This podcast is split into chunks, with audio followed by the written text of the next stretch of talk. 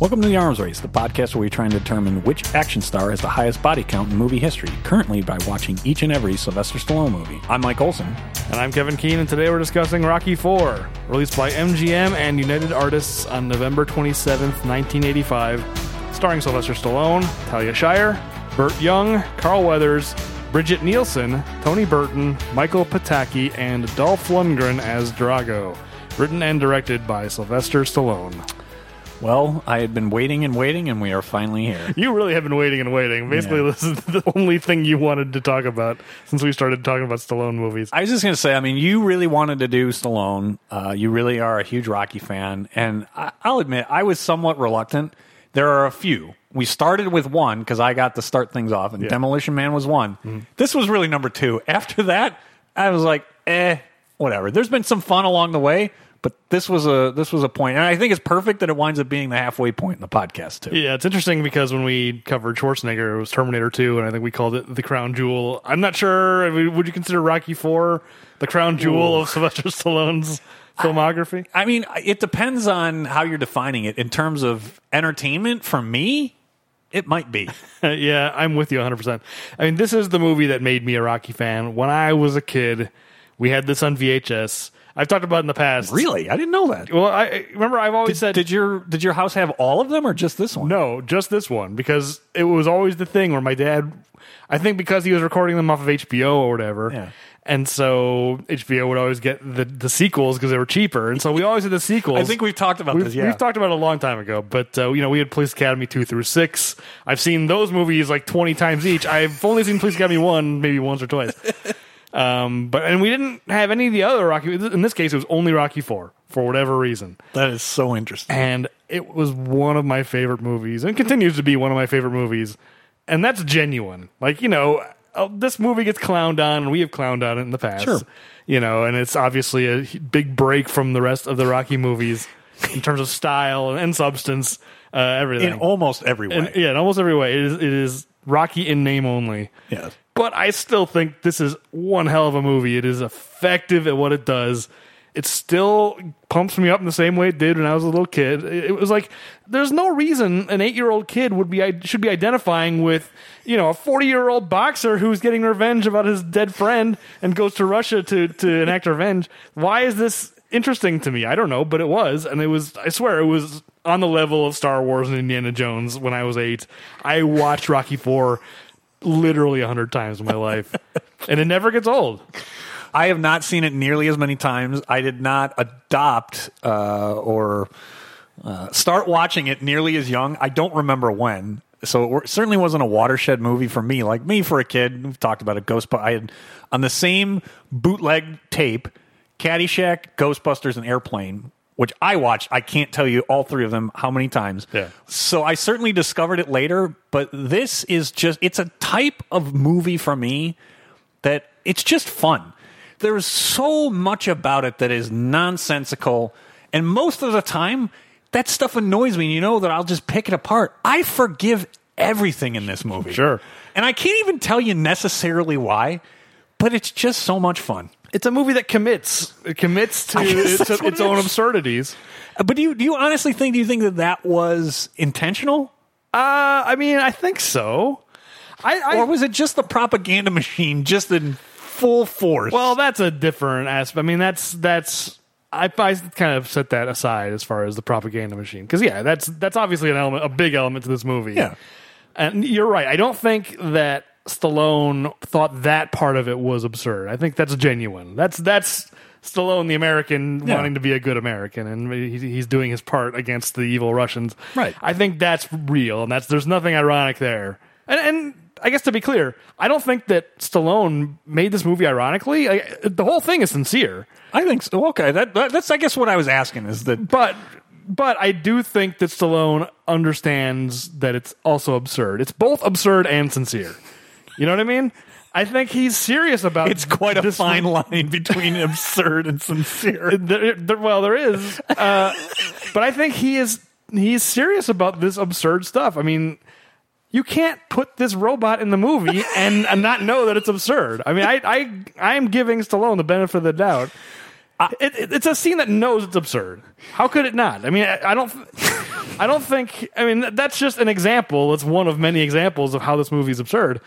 But it it's almost there as like a symbol. That robot, and that's why we it's come up on the podcast all the time because that robot is a symbol of this movie. It is patently absurd. It should not be in this movie. None of the things shouldn't be in any movie. well, just wait. The, the, the, the- this so movie. Cozart, I can't wait. well, it's uh, unfortunately. Well, we'll get there. Uh, I don't want to tip my hand, but uh, yeah, like nothing in this movie should be in this movie, and so that robot is a symbol of that. It's like this doesn't feel like a Rocky movie. It doesn't feel like it exists in the real world. Suddenly, Rocky is GI Joe essentially, and it, it's Rocky is- become a Saturday morning cartoon. That is that's actually the perfect analogy. Is it is a Saturday morning cartoon. I mean, James Brown and Apollo Creed dance. That is a Saturday morning cartoon. every every scene it's like this does not exist on earth nothing that is happening here can happen on earth and yet the movie commits to it so fully you know if there had been one scene that is trying to kind of capture something real like th- in the history of the, the in the tradition of the rocky movies you know which are more grounded etc and I, I suppose there are scenes that are trying to do that, but they're absurd in, an- in an entirely like unique new way. Like I'm thinking about, uh, I mean, I don't want to talk about the movie too much until we get into it, but like, you know, there's the scene with Rocky and Adrian, and they're celebrating it's their ninth anniversary, and he gives her a gift. He calls it a prize. Here's your prize. and it's it's a watch, and it's like it's the shape of a snake, but don't worry, it won't bite you. And even this like down to earth, very low key romantic scene, i- in its own way, is totally absurd That watch is absurd. because yes, it's presented in a way that's like an advertisement. There's no scene in this movie that isn't total nonsense. And I think that's why it works is because it lives in its own parallel universe somehow where these are the rules and the rules are that you the know more absurd, the better. Exactly. I, I I genuinely think this is a great movie, and not even kidding. I I, I think this is Stallone's best directed movie. It's very stylish. It has a real like authorial voice. It's like if he had made ten more movies like this, he would have been Tony Scott. You know, it feels like one, a Tony Scott movie. It feels like Top Gun. It's very MTV That- and yeah. you know, I think if he hadn't been one of the biggest movie stars in the world and had just decided I'm going to be a director, like a Clint Eastwood kind of a situation, or you know maybe occasionally acting in his own stuff or whatever, Yeah. and he had been a director in this style, I think he would have had a big career because That's I interesting. genuinely think he's, you know, I think you know Rocky two, Rocky three, he's capable, he's fine, but this has its st- a style all its own. I genuinely think this is a good movie. All right. Well, I'm not sure what else I can add to that. So why don't we get right into All right, this? well, I'm sure we'll have plenty more to talk Oh, about. I'm sure we're going to. But for now, What day is it? What year? December 1st, 1985. Wait, So- I have November. I said November 27th at the beginning. I I wonder if one was like a premiere or something. it might have been the premiere, but Not important. All right. Well, I had December 1st, 1985. Okay. a thirty million dollar budget, and once again, an absolute s- number one smash hit blockbuster. Even by the standards of Rocky, I know this was the biggest hit of all the Rocky movies. So over in f- total foreign and domestic, over three hundred million. So at 10, 10 times Yeah. that. I mean, that's honestly that's that's absurd in its own right. Sure. I mean, ten- I get it. I can understand why it captures the zeitgeist. It- you know. and it, it definitely was of its time, and probably at the perfect time as well. Yeah.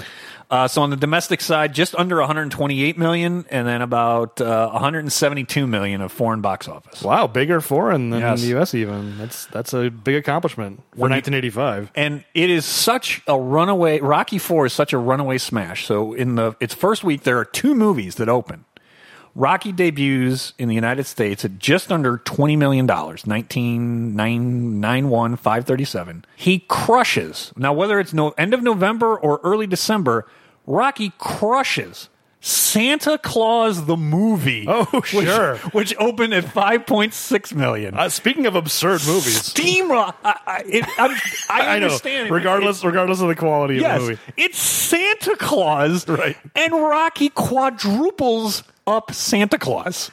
I mean, it's not like a some kind of traditional Christmas movie. It's not like it's you know Rudolph the Red-Nosed Reindeer. It's Santa Claus the movie, a movie about uh, what's his name who played uh, uh, I looked it up because I had never seen it before. I saw it recently. I had seen it as a kid, and then I totally forgot what it was about.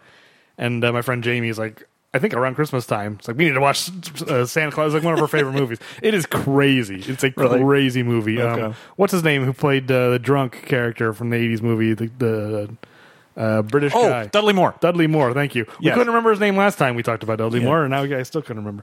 Uh, yeah, it stars Dudley Moore as an elf oh man, and he like has all these ideas about like I'm gonna make because it's like the elves are like handcrafting all the toys and it's like it's the 80s we need to industrialize and he's like, I got I've got all these ideas and he's like an inventor. oh It's- I may need to see John that. Lithgow's in it as like an evil toy company like executive or something. I may need to see. It's this. bonkers. I mean, it's not good, but I mean, this is the movie for crazy movies or the year Yes. for crazy movies. I guess. uh, the opening weekend apparently for crazy movies. All right, so rounding out the top 10, One Magic Christmas. So another Christmas movie had no shot against Rocky 4. Okay. that I don't know what it is. Uh, I don't either with uh, 4 million dollars in box office and most of the rest of these I don't really know that well. Uh, King Solomon's Mines was number 4. That's uh, I've heard of it. Yeah, I, it was the prior, prior week it was the number 1 movie. I think that's an Indiana Jones knockoff. Okay. Uh, number five was Jagged Edge. Number six, I do know, Back to the Future was, I don't know, this must have been like a holiday. Well, maybe not. Maybe it's still hanging around. Let me see here. Total Weeks 22. No, it's just still hanging around that long and still making money. Sure. You want to talk about a runaway smash hit. Yeah. Uh, number seven, Once Bitten. Number eight, To Live and Die in L.A. Number nine, talk about Of the Times. Rainbow Bright and the Star Stealer. Wow. Theatrical release, apparently. Yes. Uh, and number 10, Bad Medicine. On the TV front, it is exactly the same as our last movie, so I don't need to cover any of Okay, it. good. Uh, you know what? I, maybe I should just do it quickly because we don't know if everybody listens to every episode. But basically, number one was The Cosby Show. It was certainly the prime time for uh, for television that at least that I remember watching syndicated reruns of because Family Ties, well, not Murder She Wrote as much, 60 Minutes, Cheers. We talked about Dallas and Dynasty. Yeah, okay. Uh, the Golden Girls, Miami Vice, and Who's the Boss. Uh, on the history front, the S&P 500 is at 207.3. But one thing to note is that during this month, the Dow Jones Industrial Average passes 1500 for the first time in 1985. This isn't the Dow Jones Industrial Average Minutes. You're not allowed to just throw in the Dow Oh, Jones. what? This is this is no. This is this is uh, segment creep. Now every week you're going to come into the Dow Jones. no, I'm just This I- is just becoming going to become an economics podcast by the end of it. You're going to succeed in your goal. that's exactly what I'm trying to do, slow and gradual. It was the seed you planted a year and a half ago. Your S and P 500 seed is now growing into a Dow Jones tree. Uh, all right, so I expanded the history just a little bit because on November 9th, in an all Soviet match, 22 year old Gary Kasparov defeats ooh, Anatoly Karpov to become the youngest ever undisputed winner of the World Chess Championship. I thought, I thought that was fair to expand out in November for uh, an all Soviet matchup. Sure, absolutely. Uh, and so then I, I gave myself a little bit more. November 20th, Microsoft Corporation releases the first vi- version of Windows, Windows oh, 1.0. Wow. I I mean, I, I guess in theory, I knew that Windows 1.0 must have existed somewhere, but Yeah, 1985. who used that? 3.1 is the first one that anybody ever used, right? For the most part, yeah. Yeah, I don't, I don't think I even knew Windows existed before 3.1. So on December 1st, this one is really more for you and me. The Ford Taurus and Mercury Sable are re- released for sale to the public. The 1985 version is not nearly as safe as the 1989 Mercury Sable with standard driver's side airbag. You just can't see the, the Ford's Mercury and Sable side by side, can you? Without thinking of uh, Last Action Hero. Oh, I can't. Now who's dumb? December 2nd, uh, Mike Ditka and Buddy Ryan almost fight each other at halftime in the only loss of the, the season in Miami. I didn't know that story. Yeah, I guess I Yeah. didn't consider that this is the year of uh, the 85 the Bears. 85 Bears. Yeah, I mean that was a, a the, I, there was a touchdown pass that like went off the helmet. of I don't know if it was Dan Hampton. Some, somebody got up and you know up in the air and it bounces off and the traje- I- it was was just a a, fluke, yeah. Yeah. a total fluke game. But I, what I didn't completely realize or remember until I was doing this is that Buddy Ryan. This was like the beginning of basically the end of Oh, yeah. it, it was always rocky, but no no pun intended. But that that. That really was uh, the beginning of the end. The end of the end was when they picked him up on their shoulders. They picked up Buddy Ryan, not the head coach. Yep. Uh, After I guess the Super They Bowl. picked them both up, I guess. But uh, I know Ditka was not happy about No. that. Good riddance to Ditka. What a dumbass. Jeez. I never liked Ditka. All right. Clown. Well, how about this in football? December 7th, Bo Jackson wins the Heisman Trophy. Okay. I just want to know, Bo Jackson, I don't think there was any player that I enjoyed watching other than maybe Barry Sanders. I don't he had such a short career in Bo Jackson. I don't think there was anybody I enjoy, enjoyed watching play football more than Bo Jackson. Sure. Uh, not on a, a positive note, but December 11th, Hugh Scrutton is killed outside his Sacramento, California computer rental store by Unabomber explosives, and that was the first fatality of the Unabomber's bombing campaign. Jeez, you're always coming in with Unabomber. Well, deaths. no, it's Like, because crazy. no. The, the reason I noted that it was the first death too is that the previous ones actually in 1985 Yeah. were explosives that went off but hadn't killed anybody. Oh, so this was right. like the beginning of the Unabomber's career, if you will. It's amazing how oblivious, at least I was, because I only knew about the Unabomber when they caught him, or like Yeah. shortly before, like lead up to it or whatever. That was new, big news at the time. I- I never, I, I never knew he went back this far. It's And the thing is, is that I mean, certainly there was media coverage. I can't even imagine what it would be like. Oh, Today. no. I can't even imagine what it would be like. well, well, I'm going to keep my thoughts to myself there. December 16th in New York City, American mafia bosses Paul Castellanano and Thomas Bellotti are shot dead in front of Sparks Steakhouse, making hit organizer John Gotti the leader of the powerful Gambino crime family. I'm very familiar with this event, bec- event because I saw the film Gotti. I still have not seen it, which I know I need you, to. should- you should see it. December Speaking of absurd movies, December 20th, uh, back to the sports front. Howard Cosell retires from TV broadcasting. December uh, 27th, American naturalist. I didn't I didn't know this. Diane Fossey is founded is found murdered in Rwanda. I didn't know like her. I just knew her from Girls in the Mist. Girls in the Mist, right? I didn't actually know how that ended. I didn't know that she was murdered. I knew that she was dead. Yeah. I didn't know how she died. Hmm. All right, so then finishing out The Mammoth Hunters, which is a historical fiction Valley of the Horses sequel uh, book, is the New York Times bestseller. I had to look it up because I had never heard of it. Do you say who wrote it? Uh, Gene Owell, A U E L, is Okay. the author. And I at least have, I know this song. I don't know if I'd say it's a good song. Broken Wings by Mr. Mister is the Billboard Top 100 number one single. It's it's it's fun in a cheesy '80s way. It, Baby, don't understand. It has that like broken wings. you want to do a duet now? yes. no, I, I I think it has that like that '80s style of singing of like I'm gonna make my voice waver a little bit. It's like Yeah. you know shaking like It's fake definitely- emotion. It's definitely of its time. I find that kind of charming in a in a terrible way. So one other historical note that I found uh, for 1985 on Wikipedia, but they could not pin down its Wikipedia. Uh, and I, this is probably fair, a specific month, but I think it's very, very important.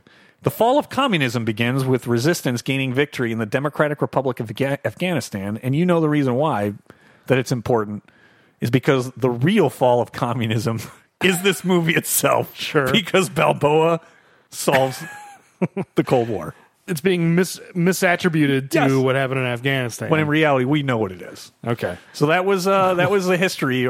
We'll, call it late November, early December, 1985. not to spoil anything, but we're once again going to see Sylvester Stallone uh, win the Cold War in Afghanistan in a future film. So I don't know how much you know about Rambo three, but I uh, don't. Uh, okay, I spoiled it a little it's bit. it's but- good to know that on so many fronts, Stallone has ended the Cold War. yeah, you know he he ended the Vietnam War in Rock in Rambo two. I did it. Remember, I said I was going to call Rambo Rocky. I finally did it. Yes. I knew it was going to happen eventually.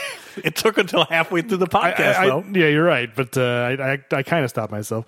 No, he he won the Vietnam War in Rambo two. He wins Yep. the Cold War here, and he wins the Cold War in Rambo three. So you know, Stallone is getting it done. Yeah. He's All just right. living out all his fantasies of ending every war. All right, let's talk about Rocky Four. Let's do it. You want to talk? We'll talk. I'm a sucker for good conversation.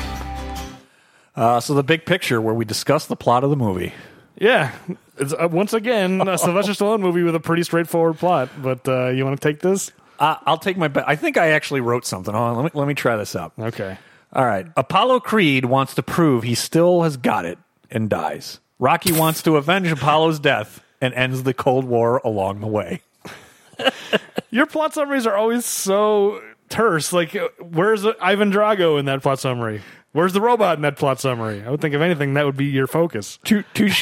This is a movie about a robot that is owned by a boxer who disappears for months at a time and then comes back at the end. and let, lets his kids stay with the robot. Everybody else leaves but the robot. That should be, you know, it's, Kids come over and watch the fight.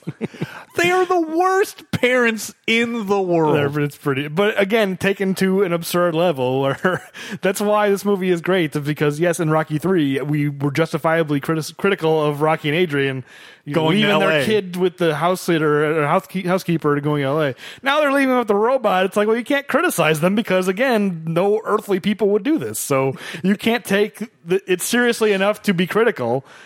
That it's awesome that they leave their kid with the robot, the robot with a Santa hat and fake beard, holding holding a Christmas wreath. I mean, he's watching. The robot's doing its job. It's it's keeping an eye on the kids while they're watching the I, fight. I, there's many questions I have about how that robot maintains order in that house, but this is the plot summary, so maybe Yes. we should save the robot conversation for later. We will save which it will, for I'm later. sure will be extensive. I mean, what your plot summary was accurate, but you know, I I, I think a, a lot of this movie.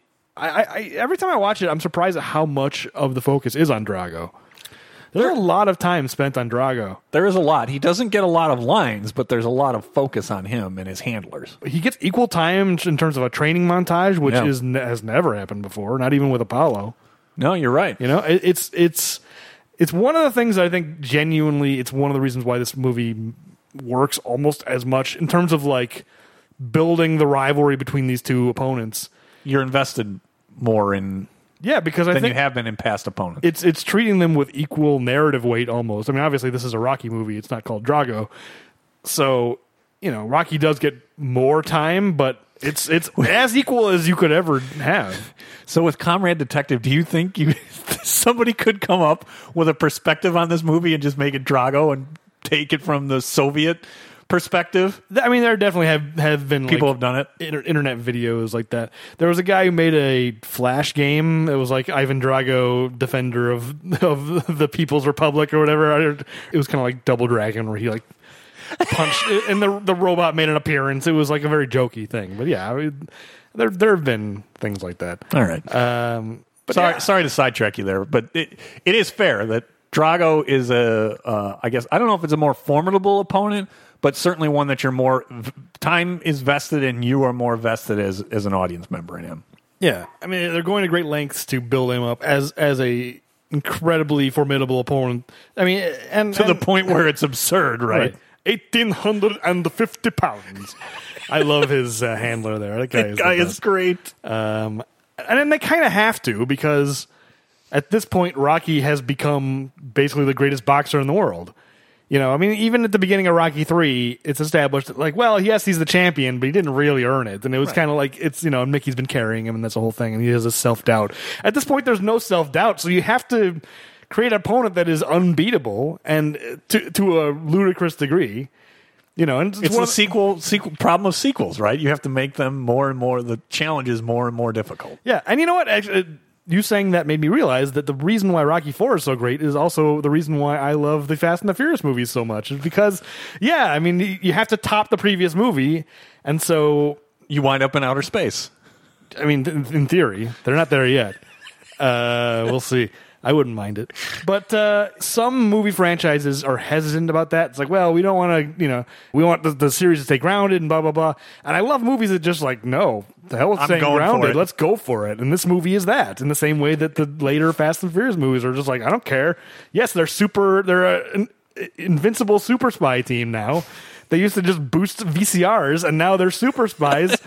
Great, I'm all for it. And I- I- you know, obviously, to a degree, it's sort of a betrayal of the series. You know, Rocky is supposed to be about this underdog, and to make him into this superhero like character is is absurd, and it, could- it's easy to get upset at it. At it, and I think the fact that knowing that the series comes back from it somewhat successfully, somewhat unsuccessfully, but you know, it manages to find its footing again as a realistic series. And so, just having this weird outlier in the middle, it's like, well, it's it's fine because it it's a fixing itself. You know Yeah. what I mean? I think if this had been the last movie, or even if Rocky Five, you know, because for a long time Rocky Five was the last Rocky movie, and maybe it was tougher to swallow Rocky Four being what it is. But uh, yeah, I, I love the fact that it's total nonsense. Well, so I, I guess on the more downer note, it, it is still difficult, although I love the presentation.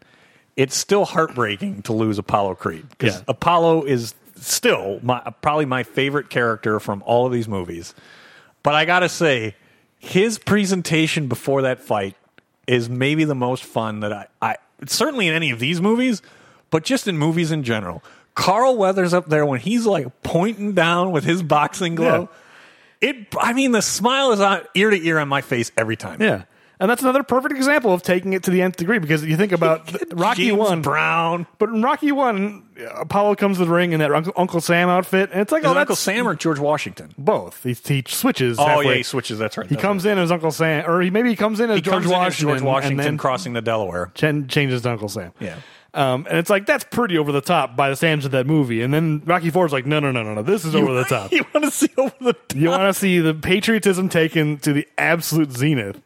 I've got a lot to say. We'll, when we get to little details, I want to do a deep dive into that like stage show that they're putting on. Um, it's amazing. It's bigger than any Super Bowl halftime show. Oh, at the time for sure. Yes. In 1985, it was just like the USC marching band. Yeah, they needed this showmanship, the Apollo They Creed needed showmanship. Apollo Creed. Absolutely. But it is so. Uh, in terms of the plot, that really is what drives the whole movie, right? So Apollo wants to prove, you know, he, he's lost it. Rocky's at the top of the world, as you said. He's got the robot. He's he Got two can't- Lamborghinis. He's got. Thank you. He has two Lamborghinis. what an underdog. Two Lamborghinis. and you know so i do enjoy that aspect and maybe it's it's probably mostly because i enjoy apollo i love the character i think carl weathers has given another great performance he can do both the absurd but even you know when apollo's trying to explain to, to rocky that it's easy for him to say the things that rocky says it's easy for him because he is on top and he hasn't been forgotten about the way apollo has Yeah, and that's a genuinely good speech that he gives. Right. You know, ag- again, it's- I think that's one of those scenes that's trying to ha be a character moment, but it- it's just it- he's just talking about like we're the warriors, and you know, without a war to fight, the warriors may as well be dead. It's like. I don't know if Rocky One or Two Apollo would talk like this, but it still probably fits his fair. character. Like, you, you believe it. Yeah. So the difficult thing for me is losing Apollo, but I- each time I watch this, and maybe it's because they give him the equal screen time, like you say. If I was going to lose him to anybody of any of the other you know Rocky opponents that there have been, there's nobody better than Ivan Drago. Yeah, absolutely. And I, It's perfect. I think Dolph Lundgren deserves a lot of credit. Yeah. 'Cause I, I think it's easy to say, oh, he's just you know He's just big standing and, there. and silent, and yeah, it's easy to be imposing when you're six foot five and you know built like he is. It's like I don't. I, I think this is a tougher role than you would think. I think you, you'd plug a lot of guys in there. That would look wooden. Yeah, and who would not be as menacing on screen? I mean, there are plenty of guys you in person you'd be like, that guy's big, and I would want I wouldn't want to pick a fight with that guy. You put him on screen, and it's like, oh, okay, that's just a big, you know, kind of A big a dude. guy with no real expression, no real like, a- you know, he's still acting, even though he's not doesn't have a lot of lines. It's interesting because uh, I know f- from a little bit of reading that I did that uh, Stallone had a hard time casting this role, and his when he wrote it, he was imagining more of like a big bear, like uh, like a the kind of guy you would imagining wrestling bears, like like Zangief or you know uh, that type of a, res- uh, a, a- a Russian Oh, yeah. guy, you know, and like big hairy dude. And Dolph Lundgren is not that. Like No. when you really think about it, he doesn't look Russian at all. He's Swedish, and I mean, maybe you could buy him as like I don't know what the region is like to the northwest of Russia. It's like kind of there's kind of a Scandinavian area in Russia, so maybe that that's the idea. Uh, that's all. he does not look Russian. that's he- for sure. He's very Nordic in a way Yeah. that he, as a kid, had never I never questioned it. No, It's I don't who cares? Yeah, exactly. And yeah, still, who cares? I mean, it's still the right casting. I don't think the fact that he doesn't look Russian is that much of a detriment compared to what he's bringing, which is a lot. Uh, yeah, I especially in the fight, which is like he's really emoting a lot in that fight. Yeah, and what's funny is by the end, so uh, the rest, of course, it, it's a Rocky movie, so you, you kind of know how the the rest of the plot goes. There are two training montages. yeah. go ahead, just go through it. Well, I mean, it, this one more than any other Rocky movie sticks to that formula, but it heightens it. It turns it into MTV in a way that Yeah. previous Rocky movies didn't. You know, there's a there's a You're getting a little bit of the MTV music video vibe in Rocky Three, but certainly this training montage does 100 percent feel like it was made for MTV. well, not just the training montages, but also the Rocky driving around and thinking montage, which is which is the most MTV section in this. Because the difference is in Rocky three, the opening sequence is a montage set to Eye of the Tiger, and you're right. It's like okay, it's it is MTV ish. I mean, that was early MTV, but like you know, it's it's a pop song and it's edited kind of cut to the song. Yeah. But in Rocky Four, there's almost no like sound effects, especially in the, the one where he's driving around. There are zero sound effects. It, the only audio you're hearing is a song, and it just looks like a music video because because Yeah, you don't you're right. hear the sound of the car driving Shifting or anything, yeah. You're seeing all the clips from the previous movies. And honestly, the, the last shot of that sequence when he's driving through the tunnel, I always like subliminally expect the little like white in the bottom left corner credits to pop up saying, you know, uh, Hearts on no, what's uh, No Easy Way Out, No Easy Way Out by Robert Tepper, and you know, Geffen Records, whatever it would say. That's great. My mind always expects them to pop up because it's literally just a music video. You hear zero dialogue, you hear zero sound effects, and you know the training montage is a little bit less so because you actually do, you know, you're hearing what's happening. Um, Yeah, grunting and whatever as they're lifting. yeah, but still not much. and of course you get the training and you get the the match you this fits more of your formula i i enjoyed rocky 3 about its brevity and i guess being more all of the fights in that being i think more realistic to how many boxing matches are this one of course goes the distance Yeah, and and that's another place where it fits the formula. You see round one, you see round two, three through fourteen of the montage, you see round fifteen. That is the Rocky formula. and you know, of, of course, by the end, Rocky ultimately wins. What's funny is this time through, I give a little credit, and maybe it is Dolph Lundgren's performance.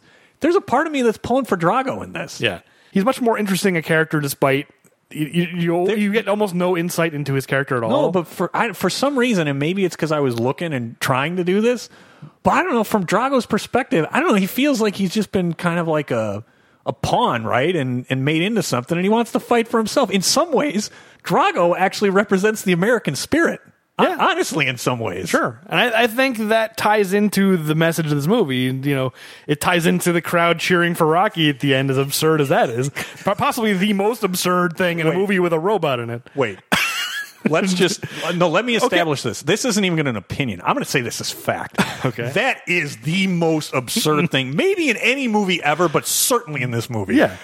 that is taking it. I, i- if it was at a you know at a eleven, that took it to like a, a hundred. Sure. yeah. There's no way that that crowd is chanting Rocky. But they're doing that for the same reason that Apo- that Ivan Drago picks up his trainer by the neck and throws him and says, "I fight for me." It's it's the spirit displayed by Rocky in front of all these people, including Drago, has inspired them to be you know the individualistic people, just like Americans. You know, it's all about individual you know liberties and not about it's not about the group. It's not about uh, you know socialism fighting for our country. It's no, I I fight for me. I'm going to do what I want, just like the cowboy American over there. Yeah. So at least for me this time through, and again, I might have been looking for it because of s- how much we had talked about this going into it. But th- this time, I have to admit, I wasn't necessarily rooting for Drago, but he does not feel like as much of the enemy or as much of the villain that I think the movie was, at at least in my previous viewings, was always trying to make him out to be. I, I there's a part of me that's pulling for Drago. Oh, it, I think it makes him out uh, to be a villain, but then by the end, it softens him and it gives him a moment of humanity. This goes back to my criticism of Clubber Lang when we talked about Rocky Three that it was missing that. Yeah. that I th- I felt like they needed to humanize Clubber Lang to understand why he was so angry. And the same thing here. It's like for most of the movie, you just see Drago as this monster, Just punching things like Sure. a shotgun yeah, blast. absolutely. You know, he literally kills uh, our one Right. of our favorite characters, And that's the thing is I shouldn't. Apollo is still my favorite character from all of these movies. Yeah. I should hate Ivan Drago. And for some reason now this time viewing it through, I'm like, yeah, there's I have a little bit of sympathy for Drago. I feel like he was just a pawn and a tool that was being used by the state. But I think that's deliberate. That's I, the credit goes to Stallone. There, he did the thing that he should have done. in Rocky three, you know, and I don't think that's accidental. I mean, obviously, there's a scene where he, he fights against his his uh, handlers, and then there's the little moment at the start of the fifteenth round. They go and they shake hands for the end of the you know at the start of the fifteenth round. And Yeah. He says something which I could never pick up, like to the end or something. It's because of his mouth guard and his accent. Because it comes out like "To the end." what? Why? didn't- I don't know what he said, but it doesn't matter what he said. Like it's a moment of humanity. He's like he's showing some respect to Rocky, Yeah. and saying, "Oh, you know, to the end" or whatever he's saying. So yeah, I th- I think Pineapple. that's what he should have said. Pineapple. That's a deep cut for this podcast. Yes. You're calling back to a bonus episode from like three years ago. I forgot about that. Now we should start doing our. Uh, Dolph doesn't speak enough in this movie to, uh, for us to do our Dolph Lundgren impression. doesn't. I forgot how fun that was. It was a lot of fun. We were not good at it, but it was a lot of fun. No, our Dolph Lundgren impression sort of sounded like the guy from Silence of the Lambs, if I recall. It's a combination of that and Bane. Who? Bane.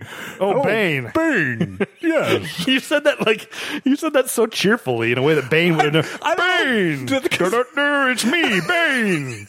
There's a part of me, there's an alternate universe where Bane is like performing in a musical somewhere in my head. I'm sure that exists somewhere in the world where Spider-Man Enter the Dark, whatever that, that Yes. Oh, Broadway musical is called, exists. but I, I, I think Drago being humanized is is a great decision, and I, I really. And you still haven't seen Creed 2, have you? No, I have not. It's actually up on HBO, but I think I'm going to wait Yeah, it's a good idea. uh, and just do it cold when we, for the first time viewing for when we do Creed 2. I'm I'm I'm glad you're doing that, and I'm think I'm very interested to get your opinion as fresh as possible when we get there. Um, so I don't dare spoil anything, but having Drago being humanized was not only a good decision for this movie, but it was a good decision Setting to up for- launch yeah, later using- movies that they could have never dreamed would happen. I, I'm sure when they made Rocky Four, they couldn't have imagined that that character would ever come back, but. Uh, just for the listeners, I know that you know that Dra- Drago's in Creed 2. Yeah. You, you already know that. Yeah, that- So I'm that not, I'm part I not do. spoiling that. You already No, know that part I do. Uh, it's- which is a bummer. I actually would have been cool if you didn't know that going in. It, if, I mean, if it wasn't such a big movie, it, it's hard to avoid completely today. Yeah, but I, I don't. I don't want to say anything else about Creed No, 2. I, Uh, I don't actually know anything on the plot. I do. I did know about that, and that's it. So Okay. I don't know anything else. but yeah, I. I, I and the, and the fight is, I, it's my favorite fight in the entire series. Really? Yeah. Oh, Because I think normally the montage part can get kind of like samey. It's like, all right, they're punching each other, they're punching each other. Ro- Rocky 2 does a good job mixing it up. I just have a hard time because it. It's so. I know you were just going to say, well, they're committing to the absurdity. It's just so far from reality in boxing. Oh, of course. It does not resemble boxing in the slightest. it- I mean, even the commentators comment on it because like he picks him up and throws him down like a rag doll. it's a gutter war, no holds barred in Moscow. and I mean, I I hate to reference it again, but I'm going to because I'm Oh, going to do it of a course bunch. you're gonna do. You you get one. I- I no, I have no choice. But on the the college humor, Balboa ends the Cold Cold War thirty for thirty. They landed a ninety percent of their power punches. It's true. The defense is non-existent. In Oh, of this course. movie. Yeah, and, and now that we're finally talking about Rocky Four, we should because we've referenced it a million times. Go watch, go on YouTube and look up College Humor Rocky ends the Cold War. It's well worth your time. It is still funny to me to this day. I shouldn't have shown you ahead of time. No, I should you have saved it should've- until today. if you would have dropped that on me today, I, know. might not have been able to make it through this I, episode. know, I couldn't. I couldn't wait. I love it so much. Um, what was I going to say? What were we talking about before you? Uh, it was just that it's it's your favorite of all of the boxing uh, matches. Oh, well, in you're- the Rocky series. You were talking about how unrealistic the boxing is. I is. think that's you- you're right. I think that's why I think the montage works is because unlike other Rocky movies where it's like dodging and punching and dodging and punching and then some round three and just dodging and punching and oh maybe Rocky gets knocked down and he gets right back up. Round four punching punching. You know it's like. I'm not necessarily interested in boxing. I love Rocky the character, and I think Okay, the, yeah. the character is these situations that he gets in are so dramatic. And I'm always rooting for him, but I mean, I probably would love these movies if it was about any sport.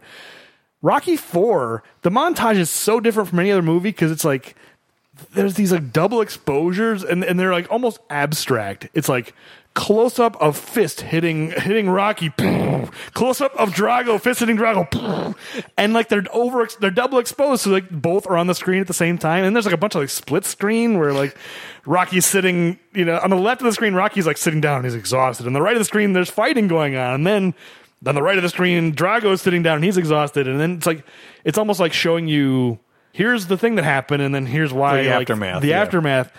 I think there's it's the most creative fight in terms of the f- filmmaking and the editing. I will I will definitely give you that that it is the most creative. In particular, you you highlighted it the punch just landing on both of them. That is surreal. Yeah, it is surreal. You're right. I, it's why I love it because it is present. It's not presented as a real world sporting event. It is presented as if it's presented like a Godzilla fight or something. Yeah. You know what I mean? It's No, it like is. j- li- almost literal titans like duking it out for the fate of the galaxy. It would be like Zeus speaking, basically. sure. Are you just trying to to go no, playing the sound no, I effect? can't get. Uh, you can't play don't- it because there is no Zeus in this movie. It's the robot Zeus, the Zeus of the movie. oh man, I hadn't thought about it. I hadn't either. The problem is, is the robot has a legitimate job. He is the caretaker for a child. You're right. So I, I can't give him the Zeus in the movie. He actually is very important. I- Maybe not to the plot, but to me, be, not being concerned about the well being of a child in this movie. Sure. I mean, Rocky has the fate of the world to, to worry about, so obviously guess that's true. The fate of his family has to fall to the robot, but yes, you're right. The fate of his family is being is in the robot's hands, in its metal hands. Um, anyway, should I we think move that's a on to- perfect segue to the technology section. You're right. Let's move on to technology. It's already up in the cloud. What cloud? What cloud? So this is the segment where we trying to determine how changes in technology might have impacted the plot, uh, ending of the movie, or just scenes in general. And we finally get to talk about the movie where that music is from. Thank you. What's funny is thank you for highlighting that. I never asked, you know, about when you put these together. right. and I I'm not as huge of a Rocky fan. I've seen Rocky Four m- many times. Yeah. I didn't necessarily recognize it. I was watching the movie. I'm like, oh, I should have known. of course it is. It's the robot It's the theme. robot appearance. I'm like, you're such an idiot, Olson. How could it not be? Yeah. I mean, that, that's absolutely why I chose that to be the theme for our technology segment. Yeah, absolutely. I Don't, don't honestly- feel bad. I'm, I'm much I- more of a music fan. Yeah. I, I listen to the Rocky Four soundtrack twice a week, probably. I f- as as the robot was coming, I'm like, you moron. How could you not know that? Of course, it is the music for the robot from Rocky Four. I mean, now I, I because we've used it so many times. you- Now when I was I was watching Rocky Four, I'm going like, oh, it's time to do the technology thing. like I almost like it almost made me like like oh, I'm not prepared for this. I gotta get to work. No, wait, oh, I'm not doing the podcast right now. All right, so I'm going to open up with one right on topic with the robot himself. Okay. So I said the robot sadly would likely really be able to be Polly's girlfriend today. Oh God! And with that's Paulie- one hell of a way to start this segment. and w- man, hold on, wait, there's more. And with Polly, we may have the first instance of what type of criminal charges would be needed for man and robot. Criminal charges. Yes. Wait, I, am not sure. I'm not following you there, and I'm not sure I want to. Just Should I ask a follow up question? No, of what just- you mean? I'm not sure. just let it go and I'll let the audience at Arms Race podcast infer. I guess maybe I, my mind is not twisted enough to know what you're getting at. Maybe, there. maybe not. But let's just let's say How it could there. you? measure- How could there- a robot isn't doesn't have rights? How could there be charges? I- I'm just maybe because of what I'm saying is that there may need to be a whole new set of laws. oh, he that- would he would be the impetus for it would be end up in the Supreme Court. Wow, it's like Kramer versus Kramer, but uh, Polly versus robot. Yeah, yes. So, uh, unfortunately, I think today we are not that far away from that robot actually being able to be No. Polly's girlfriend. Unfortunately, that's a very good point. I I I, uh, I I know why I didn't think of it, but I also I'm somewhat embarrassed that I could think of it. I mean you're but you're 100 percent correct. I mean there was a whole what was that movie with Joachim Phoenix? Uh, her, Her, I've I never- think Scarlett Johansson is the name Yes. of the uh, AI. I've never seen it, but that's basically what that movie's about. And yeah, I think we're probably not far from it. Um, well, I don't I don't know how much it gets into the the logistics and like the physical. uh, Again, it probably does. I don't know. well, actually, that that stuff, believe it or not, it already exists. You, you Oh are- yes, but not not a robot that can actually like interact or does it. I, I believe Okay. it exists. I, I have no doubt that there are mechanical parts, but I, I don't know how many chips are in those things. I believe Okay. I believe it exists. okay. Maybe- I've read I've already read a few articles and it exists. Uh, uh, here's here's why I'm glad I didn't think of it because knowing me, if I had thought of You're this, I going would down have a fe- ra- I would have felt compelled to do some research about what was available, you know, what what exists today.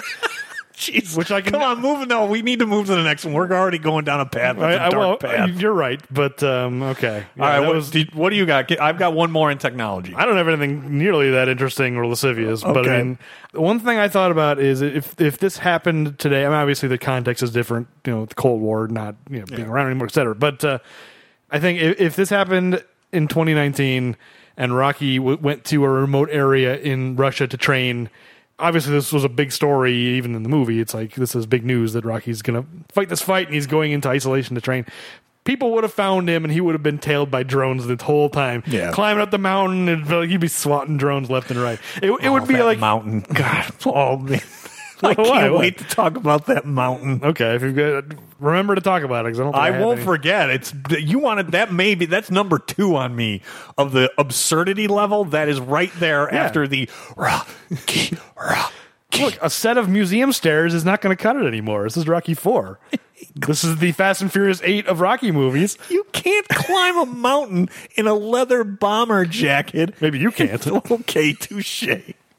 Anyway, back to You- You're technology. absolutely right. Or if e, It would be like an internet. Like people would team up. and Be like, we got to figure out where Rocky is and find out what he's doing. Absolutely. And also, the KGB probably would also have been using drones. That's true. So that when they were spiraling out of control in that Mercedes. Instead of two mustachioed men in a sedan. It's one of my favorite parts. didn't quite I cut it. Oh, have a question about those guys too for later. Okay, good. I, I'm glad because yeah, I don't know if I have notes about them, but I do love those guys. And then the KGB guy who meets him, I assume he's KGB. Or Oh, I, I I just assumed everybody, even that farmer, was KGB. Sure, it was just KGB everywhere. Dracula's cousin. So like, That's a great call. yeah.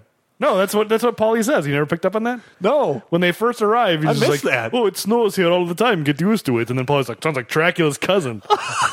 Paulie was another good zinger. yeah, Paul, Paulie has fully transformed. He, his He's mad. transition into comic relief has been complete. Yes. This is the movie where it's like he's just the wacky sidekick. All right. So I, this is more just a call of how uh, cute or quaint it is.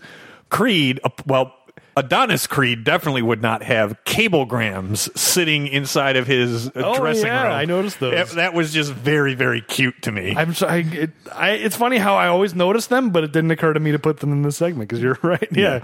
I mean, pick wh- pick whatever you want. I mean, if you want, let's just get really old school and have just faxes in there. But there's at least those still exist. Cablegrams, absolutely. He not. might he, he might have been pinning up like tweets that he likes, like encouraging tweets in a I- similar I- way. That I could see, but it would not be a cablegram. That's Yeah, for that's sure. absolutely true. So what else Wha- have you got? Oh. What was the last cablegram? What year do you think the last cablegram was sent?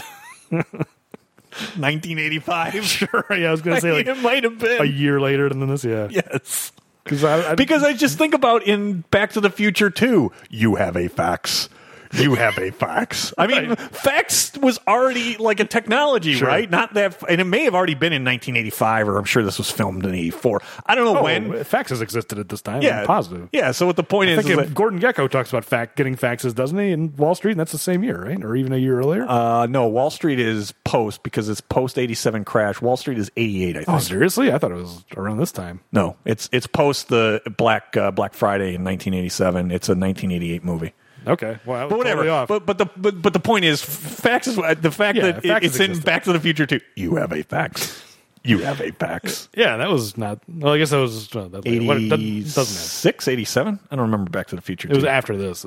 Yeah. But faxes existed, rest assured. I mean, I don't know if, if Apollo Creed would have a fax machine. That's the difference between a fax machine and a cablegram is you don't need a machine, like That's special technology to receive a cablegram. That's true. That's It just arrives, right? Like a guy just come, knocks on your door and hands it to you. Is that how it Yes. worked? Yeah.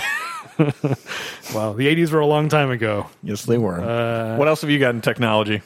Okay, well, I mean, one thing that I think is different now, this isn't necessarily technology, it's more of a cultural change. The world, ha- well, I guess it is technology because of the internet, but I think the world is so much smaller now in terms of like because of the internet. I don't know if these kinds of individual athletes, like, I don't think people would take ownership of them in a nationalistic sort of a way today, the way they did back then. To, like, team sports, sure, like, you know, World Cup, whatever, like, Yeah. Olympics, people, you know, root for their country. But just a boxer who isn't really fighting for his country. He's not. There's no official. He's not part of Team USA in any official capacity. He just happens to be an American, and Drago just happens to be a Russian, and they're both boxers. And yes, there's this in the context of the Cold War. There's this added element Yeah, of I'm I'm trying to think. I mean, there are individual athletes. It is tougher. I mean, the, this doesn't transcend necessarily country, but you know, Tiger Woods in golf is you know one of the few I can think of individual athletes that don't play a team sport that people will watch the sport, but I don't think it would have that element of it's oh Tiger is America's golfer, right? Exactly. Yeah, if he's no. if he's golfing in like the British Open or something, Yeah. you're not going like, well, I want him to win because, Because he- America yeah. will win. It's like you don't think of him as like representing his country in any way. He's just an individual athlete. He happens to be American. Like you know, the perfect example in boxing, and not that I follow boxing, but you know, I was obviously aware of Vladimir Klitschko when he Yes. was champion and one of the greatest boxers who's ever lived, and he was a Russian. And but at, at no point did I think like. Oh, he's they've taken the title from us, those Russians. It's just Yeah. like he just happened to be Russian. He was the best boxer in the world, and he was the champion. And right. He happened to be from Russia. yeah, right. it, it never like once. uh, Not that I followed it that closely, like I said, but you know, the only reason why it works in the context of this movie is because the, it, was- it's Russia and America, and it's like the Cold War element adds. In A layer effect, to they're it. fighting a proxy war in the ring, which is basically because got two guys in there killing. yeah, that's what Rocky, Rocky says in a less eloquent way. He doesn't call it a proxy war. Who would have ever thought this somewhat incoherent rambling? You can't reference that video again. I said you have one, you get one. Come on, We that can't make guy's this- comment is so great. His delivery is outstanding. We can't make this whole episode us referencing the college Fine. humor video. All right, so I've got one last one then. Okay. Let me just say I'm, I'm going to end with the robot. The robot would exist today, but it would not need to have a VHS camcorder to take any uh, any uh, recordings, or Rocky wouldn't, because the robot just would have cameras built Sure, into it. that's true. Yeah, you don't need to document the the arrival of the robot because the robot is doing that itself. Exactly. The robot is And there to probably document. l- l- document and live stream on the internet today. Sure, that's absolutely true. Uh oh. Did I, did I hit on something that you're going to hit later? No, not really. Okay. All right. Uh, I mean, yes and no. I have one more technology, but it doesn't matter. All right. Well, let's then move let's on to uh, little little details. details. That cardboard headstone tipped over. Th- This graveyard is obviously phony. There's so much. Expl- explain the segment. There's so much to talk about. Little details, the segment where we discuss the minutia that we find interesting in the movie that we have watched. I have like seven pages. I'll try to pick pick and choose as best Oh I can because Because Oh, there's so much I love about this movie. I, I almost feel like I should just sit back and throw all of my notes out and let you run and react. off No, of Oh, I'm not it. going to dominate. I don't want to. I don't want to hog the episode. All right. Well, okay then. Okay then. Let me open with this one. I want to open because it literally is the opening of the movie. Okay, I think we we're going to start. I was gonna- about to say let's start at the start. Uh, The movie opens with nationalized boxing gloves literally exploding. Yeah, smashing into each other and exploding. I love it. It totally sends the message of what kind of it movie it is. sets the tone and it, again only because i'm i went through this time needing to take notes and really paying attention i i probably never really gave it a second thought before while this viewing talk about setting the tone of this thing is not going to be it is so far from academy award winning rocky It's a very good way to put it. Yeah, they literally explode it's like what, it's like what, we're what trying to avoid. It's it's trying to say we're trying to avoid the bomb, nuclear bombs going off by settling it in the boxing ring. It's what movie was it? Was it Kentucky Fried Movie? What movie has the Gandhi two uh, parody in it? Oh, It's that I like don't Gandhi remember. two. He's here to kick ass or whatever. And he's got like machine guns.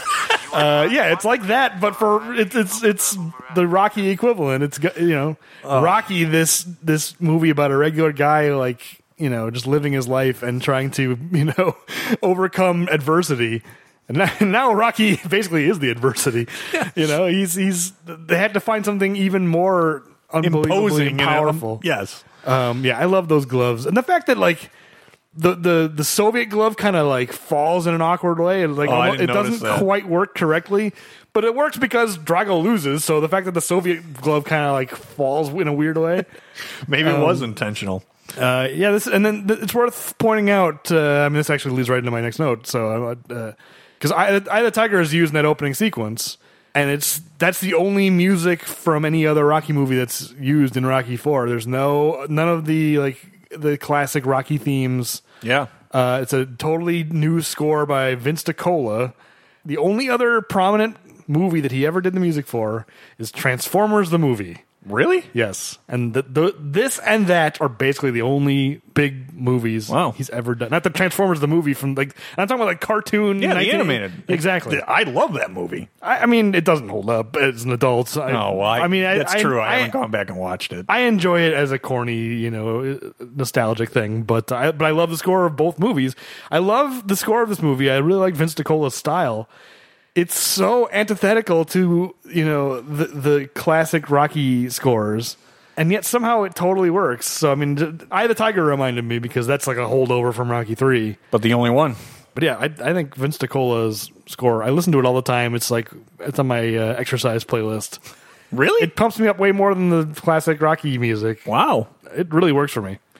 All right. So one of the things I noticed. Did you happen to notice when we get to Apollo's house the pool furniture?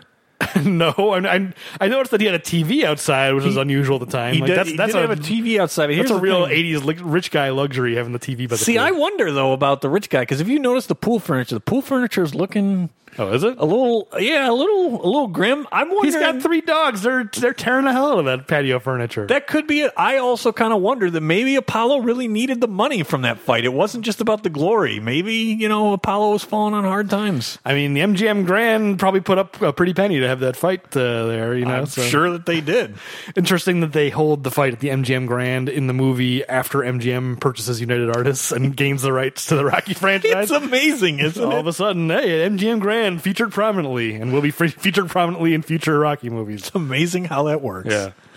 Merchandising, merchandising. Well, since you brought up Apollo and his pool, can I move on to the Rocky Pet Watch, which we have to do every Uh, Rocky? yes, episode? please do. Because obviously Apollo has his three golden retrievers. Yep. Um, I noticed two are swimming and chasing after the balls, and there's one dog that looks like super tentative, and I never noticed it before. It was just something that jumped out at me. Like, oh, look, that poor dog is afraid of the water and doesn't Must want to be. jump in. I didn't notice either. Um, and then we literally have a pet watch, and I'm counting the snake, uh, the the watch. so this is Rocky Pet Watch. There is a pet watch, the snake watch, and then uh, one robot. So and the robot is by far and away the best of all of the pet entry pet entries. yeah, and then you had asked in a previous episode, are we going to count the robot? And it's like that, you're, that's a that's the good call. I, yeah, we have to count the ro- the, the robot. I as a think it's pet. required, and maybe the, the greatest pet.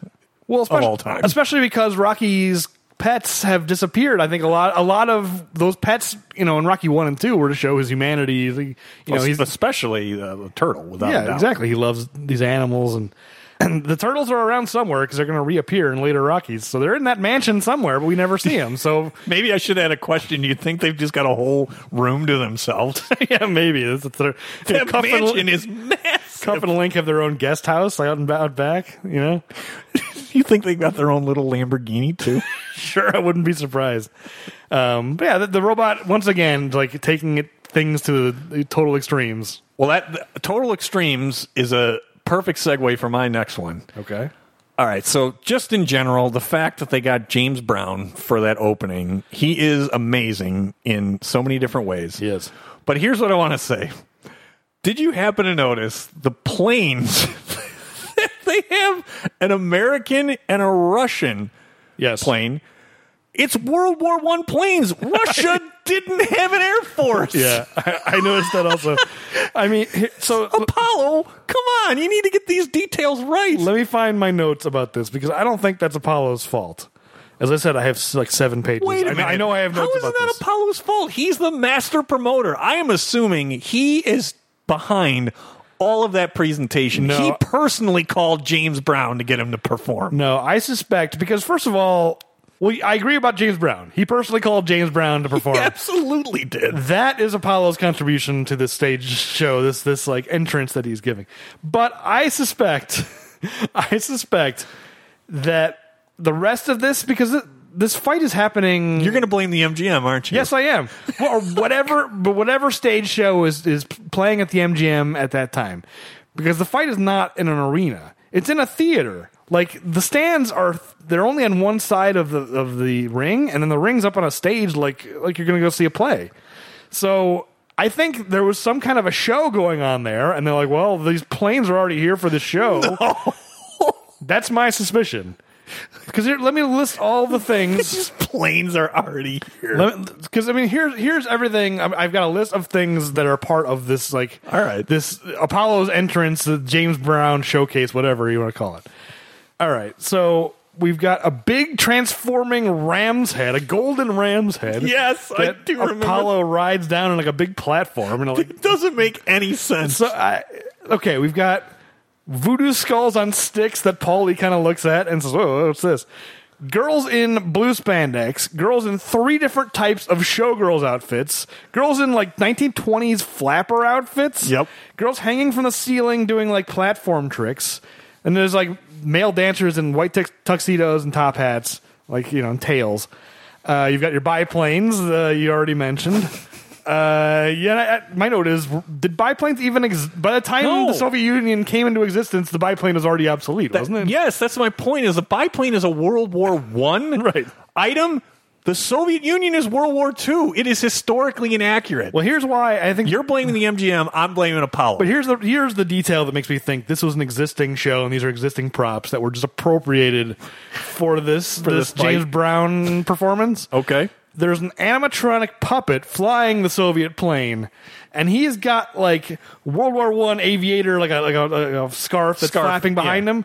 But then he's also wearing like a big frilly pirate hat. Really? Yes. Oh, I missed that. So that's not Soviet at all. Why is the Soviet pilot wearing a pirate hat? This stuff is obviously just taken from some other show. I, th- I think. That actually makes it even better. I'm gonna say now you're right. You're right. I'm gonna I'm gonna take the blame off of Apollo.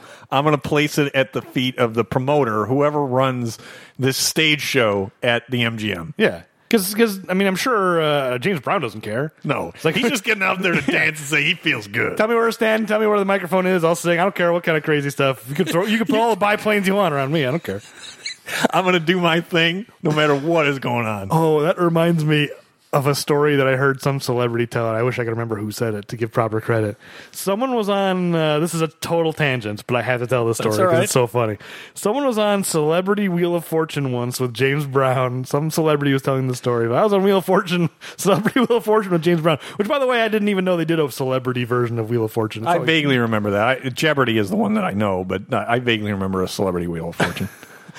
but anyway, like I guess James Brown showed up like 45 minutes late with his big entourage, and like he missed like the explanation for all the rules, or whatever. So like, well, we got to give like James Brown a quick rundown of the rules. So why don't you other two guys, the other two celebrities, go in the green room, and we'll explain the rules to James Brown.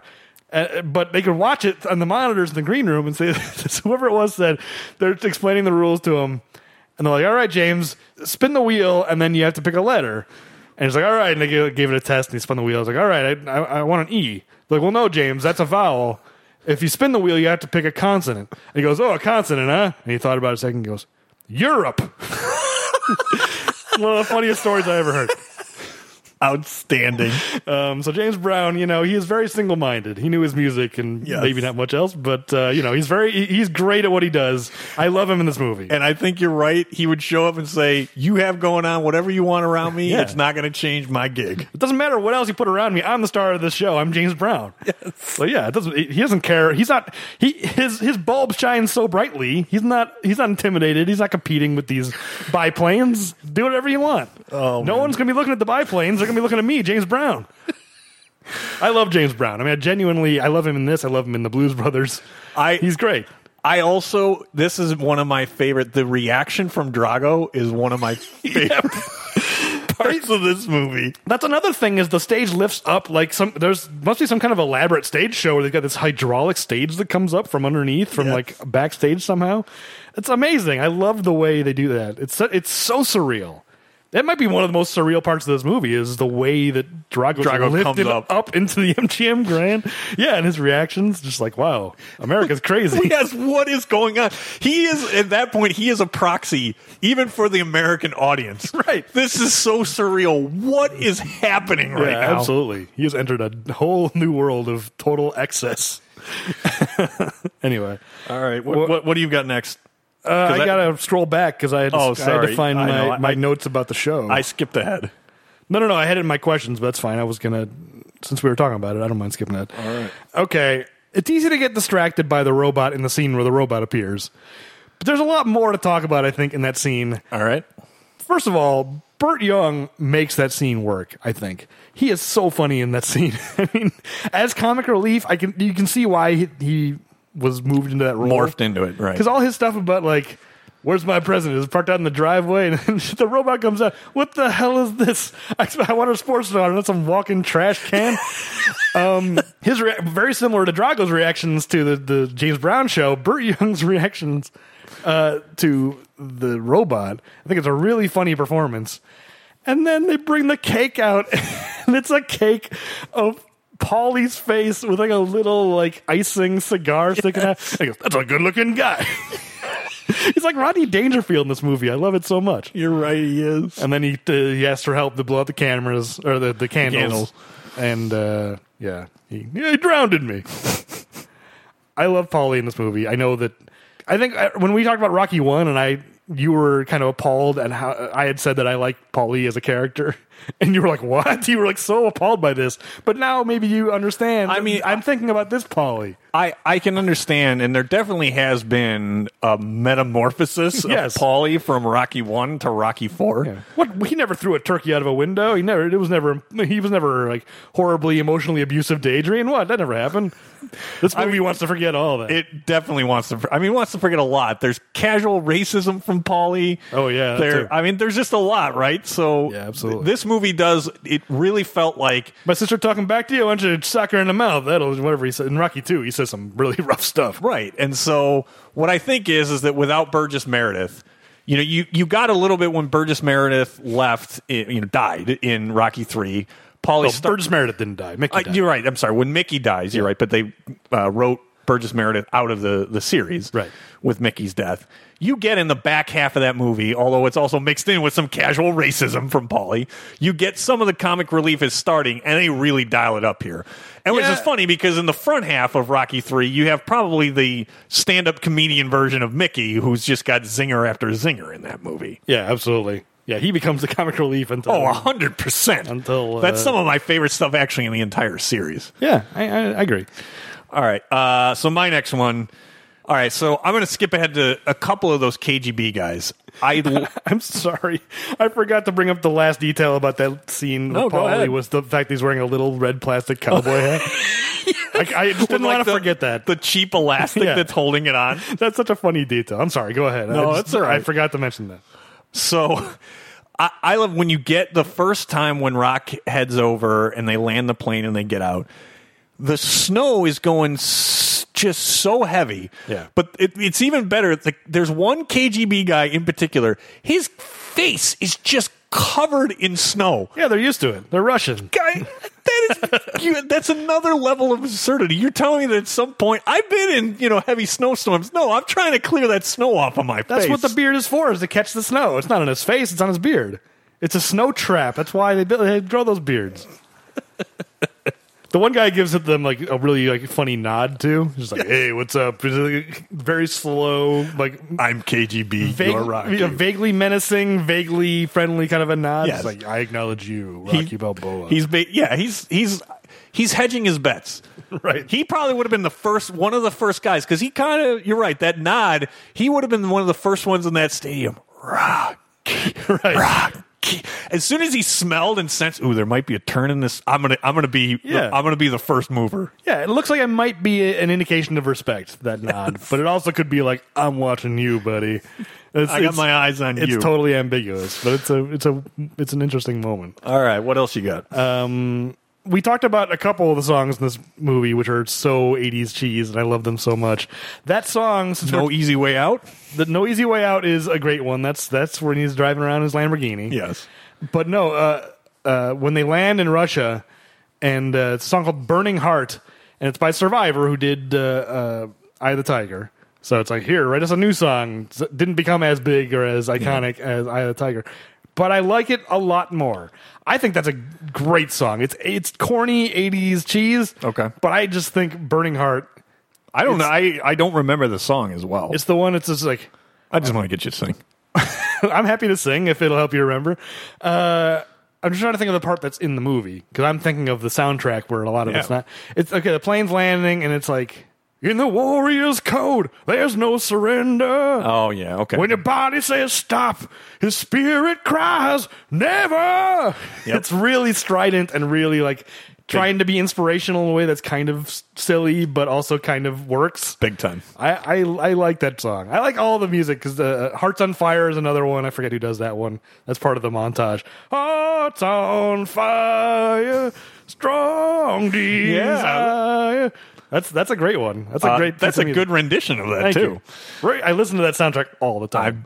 i literally twice a week is probably not an exaggeration. That's crazy. Rage is deep within. I, I know all the lyrics. That'll tell you how often I I, I listen to this song. All right, so I Oh, want but speaking of the lyrics, as a kid, I always misunderstood because in Hearts on Fire, there's a line where it's something about a spire. Oh, it's uh, in the darkest night, rising like a spire. And as a kid, I always thought he was saying spider, oh, rising I like can a see- spider. I can see why you'd think that. and it was like, how does a spider rise? It always confused well, me we as a can kid. when it's moving up. It's I guess. you know when it's uh, repelled all the way down and it's pulling itself back guess. up. But I- But I can see why you might. I don't think I knew what a spire was when I Yeah, was a kid. I wouldn't have known either. Anyway, sorry. I'll stop talking about the music. No, that's all right. I want. I, I got one. I want to go back uh, for a little detail on Paulie. I love you know. So the fight. Now that we covered it in the big picture, but the fight is going to be on Christmas Day in the Soviet Union. I love that while Rock is training over there, you, you get that Paulie is getting in the Christmas spirit by listening to the Chipmunks. Yeah, I like is there that too. anything more perfect than Paulie choosing the Chipmunks? I imagine that the reason why they're listening to that is because that's the only Christmas music available in the Soviet Union. This very secular, you know, religion is not allowed Yes. type of a. It would be this and oh no, because it would have no, because it has the word Christmas in it. I think what he's listening to Christmas, Sure. Christmas time of year. But you're right; it's not it's not the religious song, you know, Christmas carols. So the other one I, invag- I imagine would be available would be uh uh, Dominic the Italian Christmas Donkey. Might be the other one that would be available. I have no idea what that's. you don't know that one? No. Oh, it's a it's a great one. Is that an actual song? Yes, Is it that- is. It absolutely That's not a is. reference to some show No, or anything. no, it is absolutely a real song. Dominic, what is it? Dominic the Italian Christmas Donkey. I've never heard of this. Yeah, I so I I certainly have heard it many times. Is it just some kind of like novelty song, like Grandma got run over by a reindeer? It's similar to that and has a cult following, but it also there's a reference in one of the lyrics to the name Josephine. So, and my daughter's name is Josephine, so it also has a a special place in in our house because uh, one of my kids' name is actually in the song. Wait a minute. Obviously, Wait it's a not minute about now. her. Well, wait a minute now. What was what was the chicken and the egg? You didn't name Josephine after the song. we Did you? didn't Uh, name her. Okay. The way you said that, it almost made it sound like No, if you That's want, why you named her that. No, we uh, actually we were looking for girl names that you could have a boy nickname. We had a few, uh, and actually her great grandmother. We didn't name her after her great grandmother, but her great grandmother's name was Josephine as well. All right, so let's get back on track Oh. Yes. here. Just to full circle, him listening to Chipmunks, hundred percent perfect for Paulie. I, I view that as that might have been his choice too. Even if there were more religious type songs available, I think that that's right in Paulie's wheelhouse. Sure. You'd be like, I love this song. What else you got? All right, it's time for a Leroy, Leroy Neiman watch. We have our pet watch. We also have a watch for Leroy Neiman, who uh, once again appears as his ring announcer character. Yes. And he has the honor of delivering all of Apollo Creed's various nicknames, which I really enjoy. I have the go list to, of them. Please go to the nicknames because I've got one that I want to highlight. We'll see. if Oh, you I get think there. it's the same one. It, it's the best boxer nickname ever, and right. this movie has you know no one can ever use it because this, the Rocky Fours use it. But the Dancing Destroyer, the King of Sting, the Count of Monte Fisto. Then there are two more that are un- unintelligible because uh, Rocky and Apollo are talking, and then he says the Master of Disaster, the one and only Apollo Creed. So we at least get four of his nicknames here. it is outstanding. And Drago has an unbelievable nickname as well. Is there anything more perfect than death from above? I mean, he's also the Siber- Siberian Bull, so that's not bad either. The Siberian Bull's pretty good, but death from above is pretty outstanding. That's pretty good. It- I mean, Doesn't it's- beat the Count of Monte Fisto though. You're right. It The can't. Count of Monte Fisto. Yeah, and you know, you know, Apollo came up with that one on his own.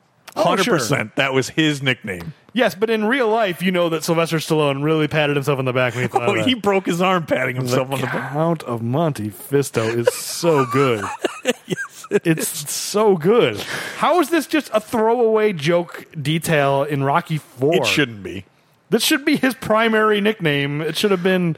I mean, obviously, it's jokey in a way that maybe wouldn't fit in Rocky One or Two. What's but- funny is that that intro listening to it, it rem- uh, of course it reminds me of the boxing episode of The Simpsons. I have to get a Simpsons reference on it. I just because Homer's nicknames are absolutely outstanding.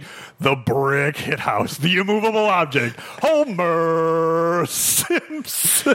I forgot about the brick hit house. Sunday- That's pretty good. No, too. that's the one that is the equi- it's the Simpsons equivalent of the, Count of Monte Monte the, Cristo. the brick hit house. all right. That may have the kind of manifesto beat. I, I don't forgot know if about it that. has it beat, but that is that is the Simpsons equivalent. Yeah. So Anyway, just had- needed to make sure we're looking out for Leroy Neiman and his mustache. I think we'll have one more appearance of his mustache, two more appearances of him. okay, I think at some point he loses the mustache, which is a real tragedy. That is I, I might be sad. wrong. I, I I have to admit, as big a Rocky fan as I am, and I know he re- reoccurs in the later Rocky movies, I, I don't know where he is. I always noticed him as a kid. He's like, wow, look at that guy with that mustache. It's crazy. But I think once he loses, I think the reason why I don't notice him later is because he loses the mustache, Mustache. and therefore doesn't look like himself. right, he's not I identifiable. think is what happens. Well, we'll see when we get there. All right, I have a criticism here, and I'm I'm going to highlight it here. Okay. This line is just so painful, and I know we we've both gone out of our way to not criticize child actors, and I'm not going to criticize the actor. I'm going to criticize the writer. Okay. What do you think we are, nerds?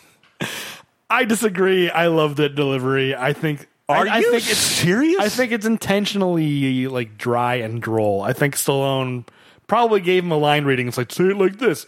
What do you think we are, nerds?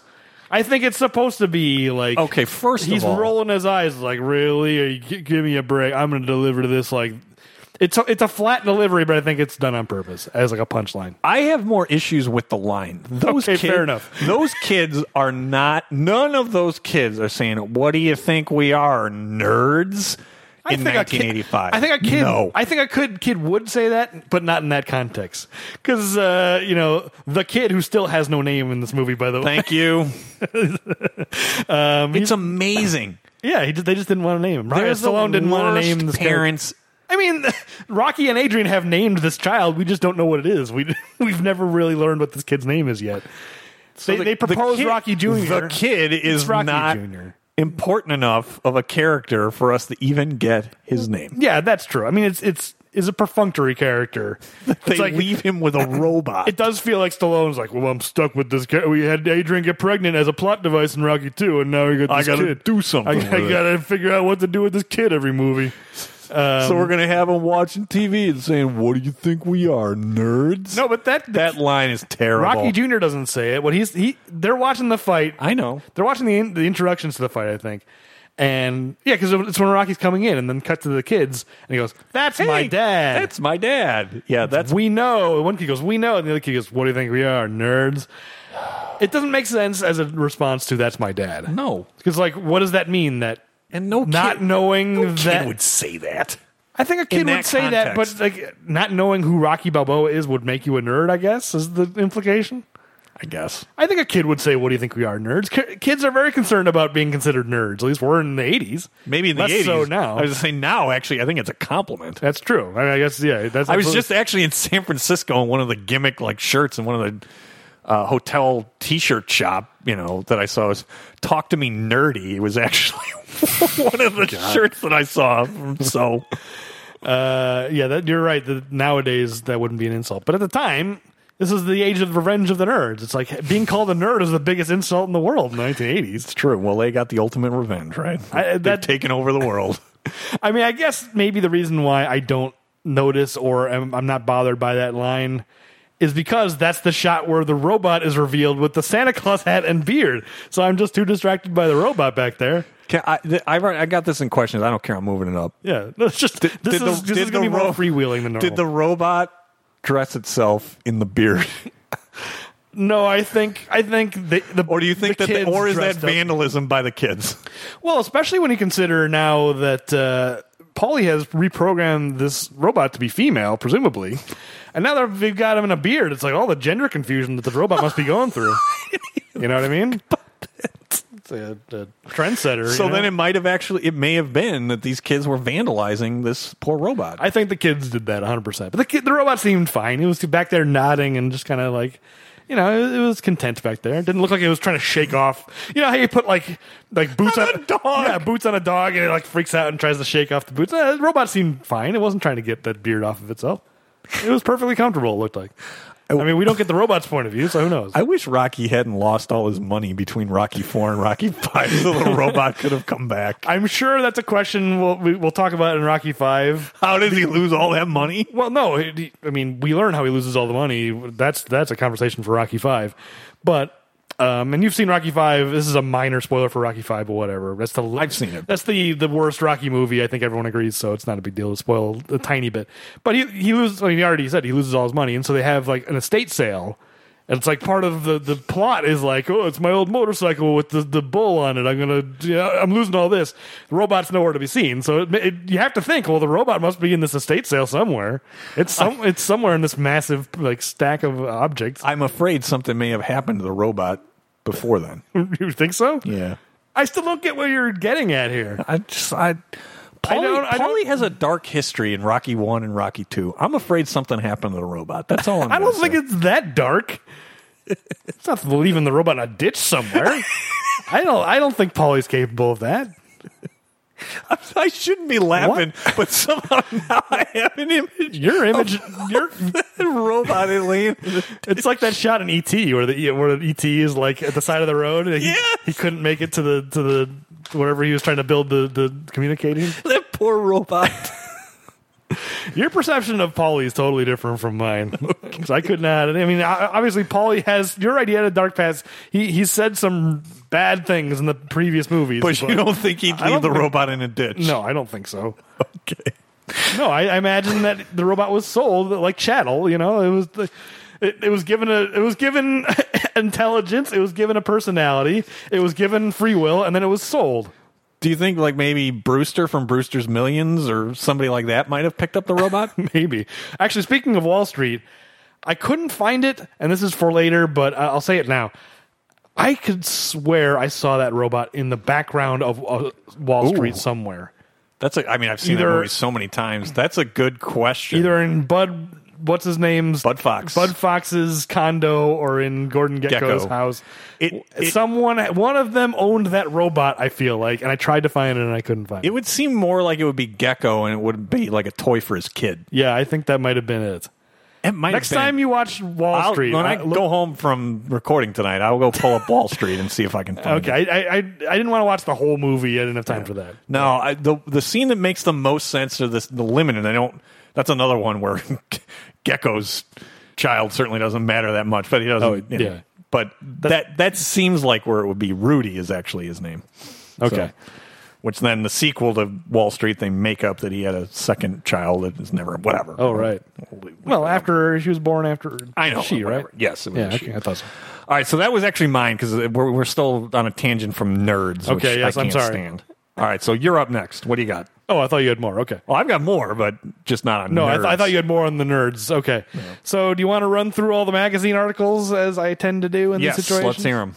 All right. So, first one is just when introducing Drago. It's Sports Illustrated. It says Russians invade U.S. sports, and there's a photo of Ivan Drago. And then in the article, it says uh, Soviet boxing champion Drago and Olympic swim champion wife, which I thought was kind of insulting that she doesn't. They don't give her name. Right. I mean, I guess her name is is also Drago, but it could they could say First name or something. Yeah. Ludmilla or whatever. Okay, and then the text of this article. you, you know how I like this sort of Finding the stuff. actual text. U- Yeah. Usually they either take an existing article and it's just an existing article or it's nonsense text. This one, here's how the article starts. Ivan Drago, in those nine minutes Camacho jabbed, firing machine gun combinations before Ramirez could retaliate. It just stuck Ivan Drago at the front of the article in a way that doesn't actually fit the sentence, just in case you read the first two words of the article. That's great. Um, then this is an article about an August 10th, 1985 fight where Hector Macho Camacho defeated Jose Luis Ramirez by unanimous decision to win the WC, WBC lightweight, lightweight belt. I remember Hector Macho Camacho. Yeah, he fought, fought for a long time. He won the title in 85. He was still fighting well into the 90s. yes, because I that's I wouldn't have been aware of any boxer in the '80s. That's for sure. Yeah, absolutely. All right, next is Ring Magazine. The cover says Red Star versus Old Glory. This is about the uh, the Apollo Creed Drago fight. Las Vegas is the place for Apollo Creed's gamble, which I thought was kind of a well written. Yeah. Whoever put that cover together was actually trying, unlike some later ones. Um, and then, but I do oh, actually, I take it back because the pictures in this one is weird because there's a picture of Drago, there's a picture of Creed, and then there's a there's weird inserts of both of their wives on the bottom, like on the Oh, I cover- remember this- on that the one, yeah. cover of this magazine, and it's like okay, you know, Ivan Drago's wife Ludmilla is a Yeah, is an famous athlete. swimmer, Yeah. but we have no indication that Apollo's wife uh, is anybody of note, you Other know? than it's Apollo's wife, and we're we know the character. Right. I I don't think she's supposed to be like famous for any reason other than that. So it's just a strange, like, yeah, why, why are the and why are the wives even if they were both famous? Why are the wives part of the story about their fight? That's a O- strange. only thing. because you've got the scenes in the movie with them speaking to each other. That's the only reason why. sure. I mean, obviously, like Apollo's wife is is hardly a character in this movie. It's not as if it's a major part of like we never even really see her. I guess we see her at the funeral. You know, one shot of her at the funeral. Oh, you get her in the uh, in the actual match as well. Oh, during Apollo's match. But Yeah. I'm saying after Apollo's fight. Oh, yeah. Oh, She disappears from the story where you, completely. you would expect her to. Her, her husband has died, and you would think this would impact her immensely. it's and it- it's it's one of those things. I'm getting off on a tangent now. I I mean, I, it's hard to talk about Rocky Four without getting off on a million tan- tangents. So I, I hope this is listenable. But um, I'm glad that Creed kind of resolved this to a degree. Not Yeah. to get too ahead and spoil. I mean, you've seen Creed, so it's not really a spoiler. But the fact that Creed acknowledges like Rocky basically never spoke to her again, it's like it totally feels that way based on this movie. It's like if if you know Apollo was his best friend, and he terrible. just does not care about you know Apollo's wife at all. The movie doesn't care about her as a character. No. Rocky doesn't care about her. It's like I'm just gonna go to Russia and you know All right, I'm going to avenge Apollo's death. It's about me. I don't. Yeah, it's his about wife. him. I'm not worried about how how she's holding up. yeah she was it's his wife. Send her a cablegram, something. Yeah, absolutely. Uh, I'm glad that character comes back in Creed and becomes a character in Creed, and that that's addressed. Agreed. Uh, anyway, Boxing Magazine cover Vegas fights, and then it says experience and style versus youth and power, Superman versus super hype, and then I went. I, my note is which is which. Which is Superman and which is super hype? I guess Apollo is Superman. No, I'm sorry. Apo- But Apollo can't be super hype because they- they know that he's legit. I mean, he's older now, but I take that headline as Apollo is a showman and he is super hype. he's the one hyping the match. Oh, yeah. I- He's I up don't- there with James Brown. Sure, but when I, hear, when I see super hype, that sounds like the magazine saying, "Oh, he's not I could for I- real." yeah, I could. I can see how you could take both of those either way. They, they it, I'd say that that headline is pretty ambiguous because either one of the two could be each of those two, Superman or Super I, Hype. I think so too. All right, the sporting news: Apollo Creed, Ivan Drago meet press today. The text is about a strike between the U- United Auto Workers and Chrysler Corp. Uh, Lee Iacocca. oh yeah, I guess so. I was actually thinking. I saw. that I read the text. I was like, "When's the last time you heard about like a giant strike like that? Like thousands of workers, or like tens of thousands of workers? I guess like maybe teachers." That that's probably the closest. probably that you the only get. thing left. Uh, okay, unknown newspaper sports section. Rocky versus Drago for guilt or glory. This is now uh, getting into Rocky's uh, fight with Drago. Public outraged over Apollo's death, and then the text is. We could have won more games here, but you can't pout. You can't feel sorry for yourself. We've got to keep scratching and clawing. Maybe the off day tomorrow will help us erase it from our memory banks. I guess it was an article about a baseball It's game. got to be about baseball. That seems like a very inappropriate text where it's like Apollo killed. It's like, ah, we'll just shake it off. We'll get him. We'll get him next time. I was just there plenty more where that came from. Um, oh yeah, I, I did. It was the, about the Kansas City Royals losing the first two games of the '85 World Series, which they came back and won. So I did actually look it up. All right, Rolling Stone, which is, seems weird. They're doing. They have sports on their cover. Uh, Rolling Stone. People protest against Apollo's killer. Public seed. Oh, public sea red. I wrote seed. That, I must say, public sea red. Anger grows. Who is responsible for Apollo's death? So apparently, uh, well, let me get through them, then I'll, I'll, I'll finish that thought. New York Post, Boxing Commission KOs Rocky. Will not sanction fight. Wait two years, quote unquote. Newsweek, Rocky versus Russian, parenthesis, pride or suicide. Rocky gives up title to avenge Apollo's death. And so that is not really touched on in the movie at all, but uh, that's what I want to talk about. All right. U.S. Magazine, Death from Above. Bomb threats protest Russian presence. Russian wife fears for husband's life. And the last one is U.S. News and World Report: Rocky versus Drago fight impact heard around the world. So uh, there's a lot of like plot going on there that is totally glossed over, including Rocky giving up his title apparently. Yeah, I I saw or noticed that this time through for sure, and I, I think I have in in past viewings that uh, the stakes are pretty high. That Rocky just decides I'm going to do this, and everything else be damned. I wish I could remember how Rocky Five starts. I don't think it ends up being canon that he gives up his title. Really? I think in Rocky Five, he still he, he retires. He says, "I'm you know giving up my title." I think so. Rocky Five, I'm the murkiest on, so maybe I'm misremembering, but I think that's how Rocky Five starts. With Well- him, him handing over the title after he retires. They, I mean, they certainly don't give dialogue to it, so that's probably in this. So that's probably how they figure. Oh, don't worry about it. Nobody will ever notice, and we can just gloss over. well, it. that's that's what I was going to say. Is my understanding is. There was a lot of story because this movie is like 89 minutes. It's so quick. This movie moves, man. This movie It does. It really moves, and it's because uh, there's apparently a big chunk of the movie has been cut out here. After Apollo's death, there was going to be a lot more. I mean, kind of like Rocky Three, how he struggles with Mickey's death and he Yeah, throws the fallout. hel- helmet at the statue and all. Yeah, it's the actual character moments about Rocky dealing with what happened. I I mean, it literally cuts from Apollo's funeral right to a press conference, Rocky and, and Drago. It skips over a huge chunk of the story that I think he had written. And these, you know, this montage of newspaper articles is supposed to like cover the gap. Of like, "Eh, don't worry about it. So I think I think the original script was much more about like Rocky deciding to give up his title and that being a difficult decision. To, I want to fight Drago, and I don't care what the, you know, and like actual scenes of him trying to you know talk to the boxing commission, whatever.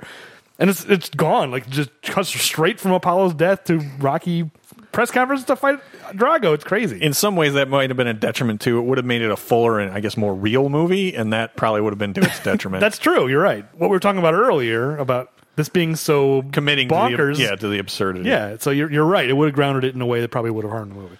Anyway, those are all the newspapers that are in that montage. All right, so I, I want to talk a little bit of uh, a moment that I just, well, I don't know if it's a moment, but the fact that that boxing arena in Russia had to be just sweltering Yes. because, Well, it's I mean maybe they don't. It's it's probably like 20 degrees outside Fahrenheit. So well, maybe because it's the opening introductions and both of them are covered and Yes. soaked in sweat and glistening perfect. that's the stylistic choice. I know it is, but I just wanted to note it because it makes me laugh. I mean, in every scene, Rambo is glistening. Also, I mean that's the Southeast Asia, so that also makes sense. But like.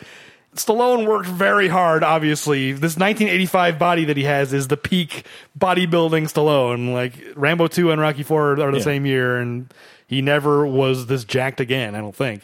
And, and uh, you know, uh, uh, Dolph Lundgren also. It's like, you know, this is just like bodybuilder stuff. They're just oiling, oiling themselves know. up. They got their grease man backstage to oil I them just, up. I just wanted to highlight it. That's all. Yeah, you're right. I mean, yes.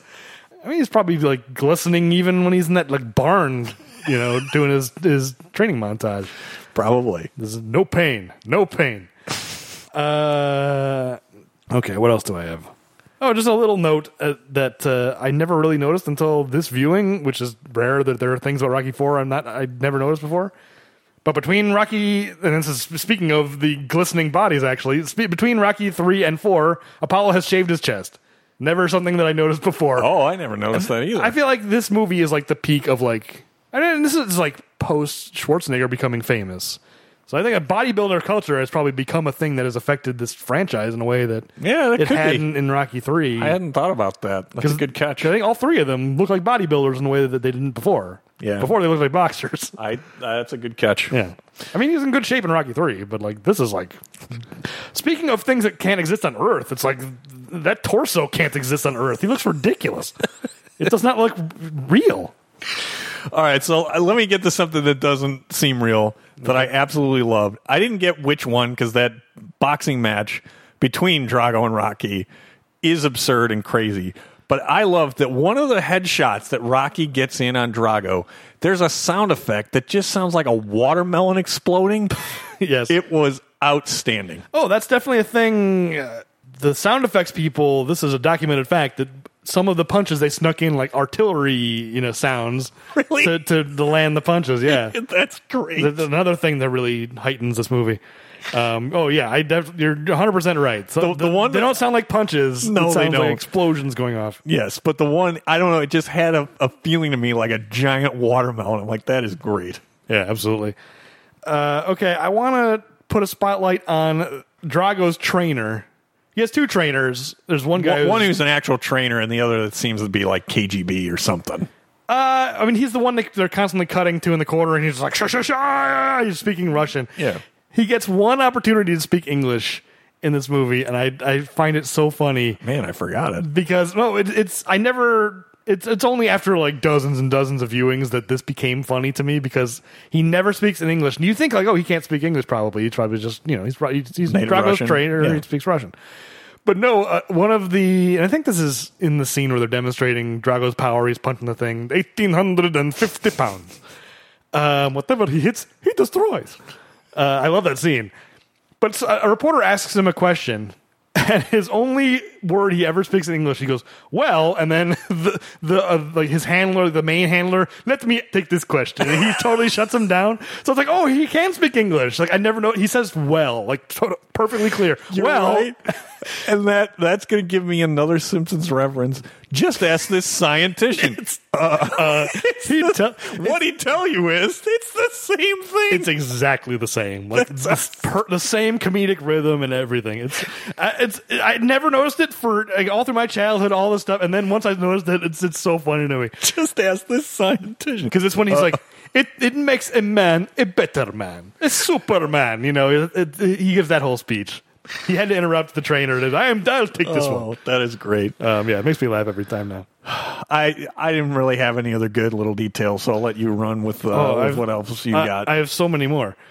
Uh, we gotta stop at some point. I know. Maybe I'll, I'll pick two or because three we more. still have questions. I know we've been we've been going almost two hours now, and it's we're, we're like, I mean, I I kind of thought like, well, this is a short movie. This might end up being a short episode, but no, of course not. Of course not. I mean, we could probably go for another three hours. Let's not let's not do that. No, we can't. Uh, okay, I have a question about the timeline, and I think this is really where I mean, Rocky three. There were some issues about like in because Rocky two takes place in 1976 still, even though it came out in 79.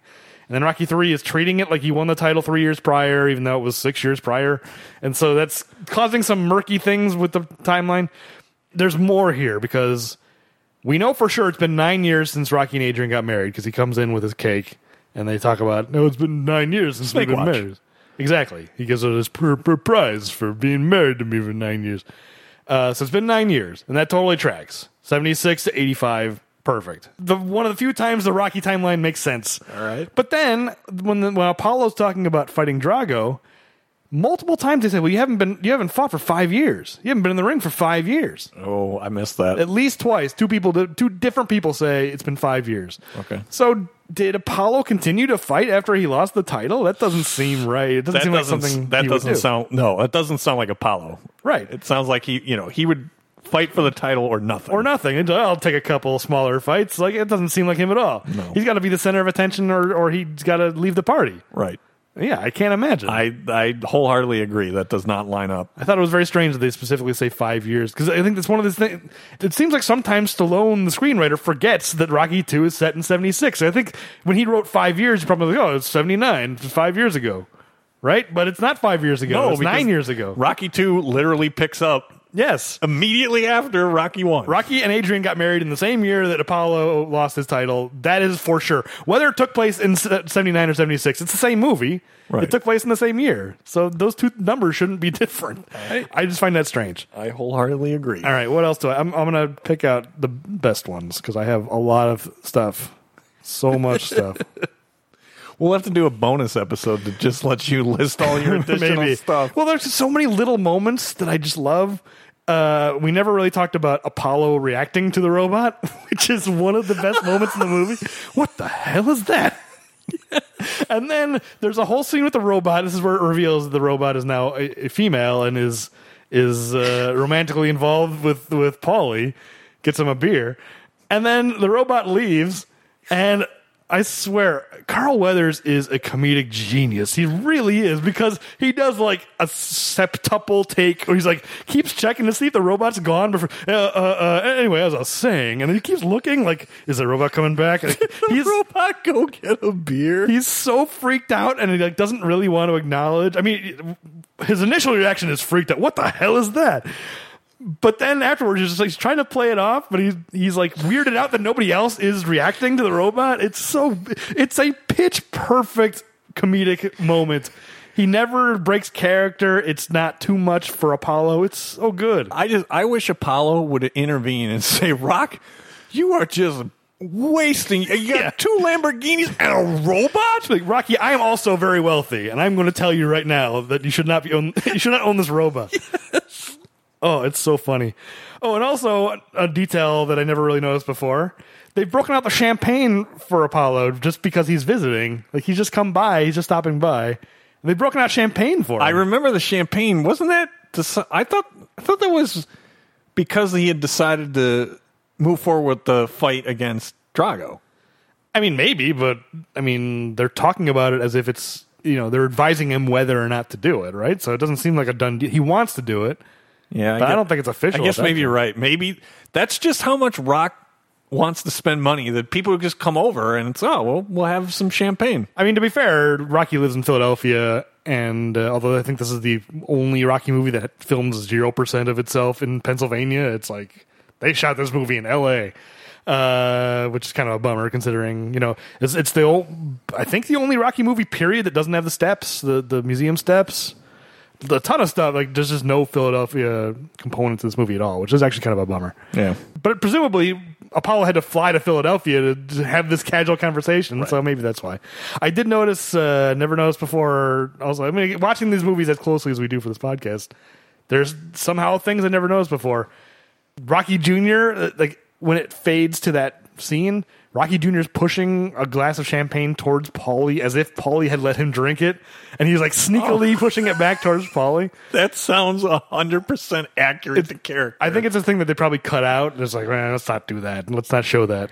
that is But it- funny. it's like the aftermath of him sneaking a sip of champagne. Yeah. which I, I thought was uh, I funny. think that's great. oh, there's another bad uh, split diopter shot, which I've been harping on a lot lately. Uh, yes, is it Rambo though? Was it?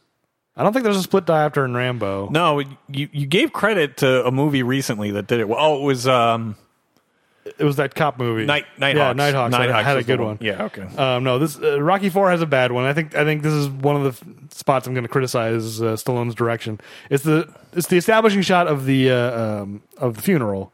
There's a statue in the foreground. oh, yep. in focus, and then the funerals in the background in focus, and you can really see the line where the the split is.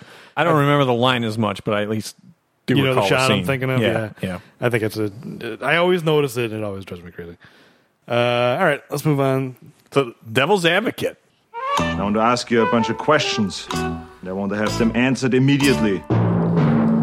So this is the segment where we come up with questions that we ask each other and do our best to answer from scenes or plot points in the movie. Yeah. So there's a big question I we have to address. I think I, we, I think you've basically already given your opinion on this. All right. Well, why don't you lead off with it? Okay. It's the biggest question in this movie. Is Polly sleeping with this robot? Yes or no? is Polly having sexual relations with the robot? Okay. Uh, it's- My answer is unequivocally yes. Okay. I, I I haven't figured out how the technology would work in Yes. 1985. Yes. Once again, the logistics of this we don't have to get into. I won't get into it, but my answer to your question is yes. We know that she loves him. Like that's that's a stated fact in this movie. Just ridiculous. I guess it's not a fact. It's Polly's opinion.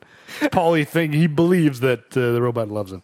Although later she's nagging him in some kind of comic relief moment where now they're they're bickering. So, you know, they're, Yeah, they're- somehow they've turned into Each, Edith and Archie somewhere along the Exactly. way. I'm gonna have a wires tied when I get back. I, don't- I have no idea what that means. You might be right. Maybe I think I am right. I don't know what that means. I'm gonna have her wires tied when I get back, but I I, think you know what that means. can. I don't know I how can extrapolate, Polly, how but Polly thinks the robot could get pregnant, but whatever. is that what that he's saying? Is- That's is what I think he's equivalent of saying. tubes tied? Absolutely, yes. But how does that relate to the nagging? If that's what it means, then abs- clearly he's sleeping with this robot. I'm gotta giving you get- my answer is an unequivocal yes. Okay. Ashton answered then. Okay, what do you got? All right, so I want to lead off Rock. S O T H P A W is your Yeah. license plate? Sure. South Come on. Do you not think that S O U T H P W would have been a better choice? His spelling is Southpaw. Southpaw. Southpaw is better, and you know it is. I mean, maybe Do it you wasn't think- available. I was just- there was another left-handed boxer in Pennsylvania who took I was just South going to ask if you thought Yeah. that someone, or it wasn't that Spider Rico took it. I was just going to say, was it some other boxer out of spite took it and think maybe they could sell it to Rock? Yeah, maybe. Or no, uh, well, no. Uh, uh, uh, I was going to say Clever Lang, but he's from Chicago, so he would have the Illinois plate. You would have Illinois, correct? yeah, because he was a southpaw also. All I don't know if Cle- if uh, if uh, um, I just said it. The crappy boxer, Spider Rico. Spider Rico. Uh, I don't know if Spider Rico was left-handed or not. I don't remember. I'm going to say Spider Rico got southpaw. I like southpaw. I think Southpaw is terrible. I think that's better because it's. I think South Poo. uh, It's, it's South. It's not South. but you get you understand what it's No, saying. you understand it only because you know it's Rocky's car. it's a license plate done in Rocky's manner of speaking, his unique manner of speaking. Southpaw. No, he's a That's how Rocky would say it. He's a Rocky south, he's says a southpaw. South, not South. Nobody says Southpaw. You know, it's it's uh, it's a colloquialism. It's a regional dialect. I'm not going to buy it. Utica. What Utica expression? Uh, all right. What do I have? What's Okay, here's the question. Did Rocky get a bulk deal on these cakes? He has the Polly cake, and he also has the cake for their nine year anniversary of the two of them boxing on the top of a cake. I wish I could add to the technology section that Groupon would exist, and I absolutely think Rock had like some Groupon that he he he only wanted one cake, and he didn't read the details, and the details were that actually he bought like five cakes. Right. So then, yes, he's like, "Well, I, I got to get a cake for everything. I'm Sure. going to get a cake for Paulie. I'm going to get a cake for Adrian." I'm gonna get a cake for when I'm not around anymore, and the robot's watching my kid. I'm gonna get him in his friends a cake. sure. Thank you for watching my kid, robot. That's Yes. that's the cake. I mean, it does say that the, the anniversary is not their their nine year anniversary is not for a week or whatever. Oh. So All right. the, the- you know that it's sometime soon, but it wasn't Don't know on their exact. anniversary. Oh, Yeah. Which actually, actually, I didn't think about this until just now. But you would think Paulie would be making a bigger deal about his birthday being.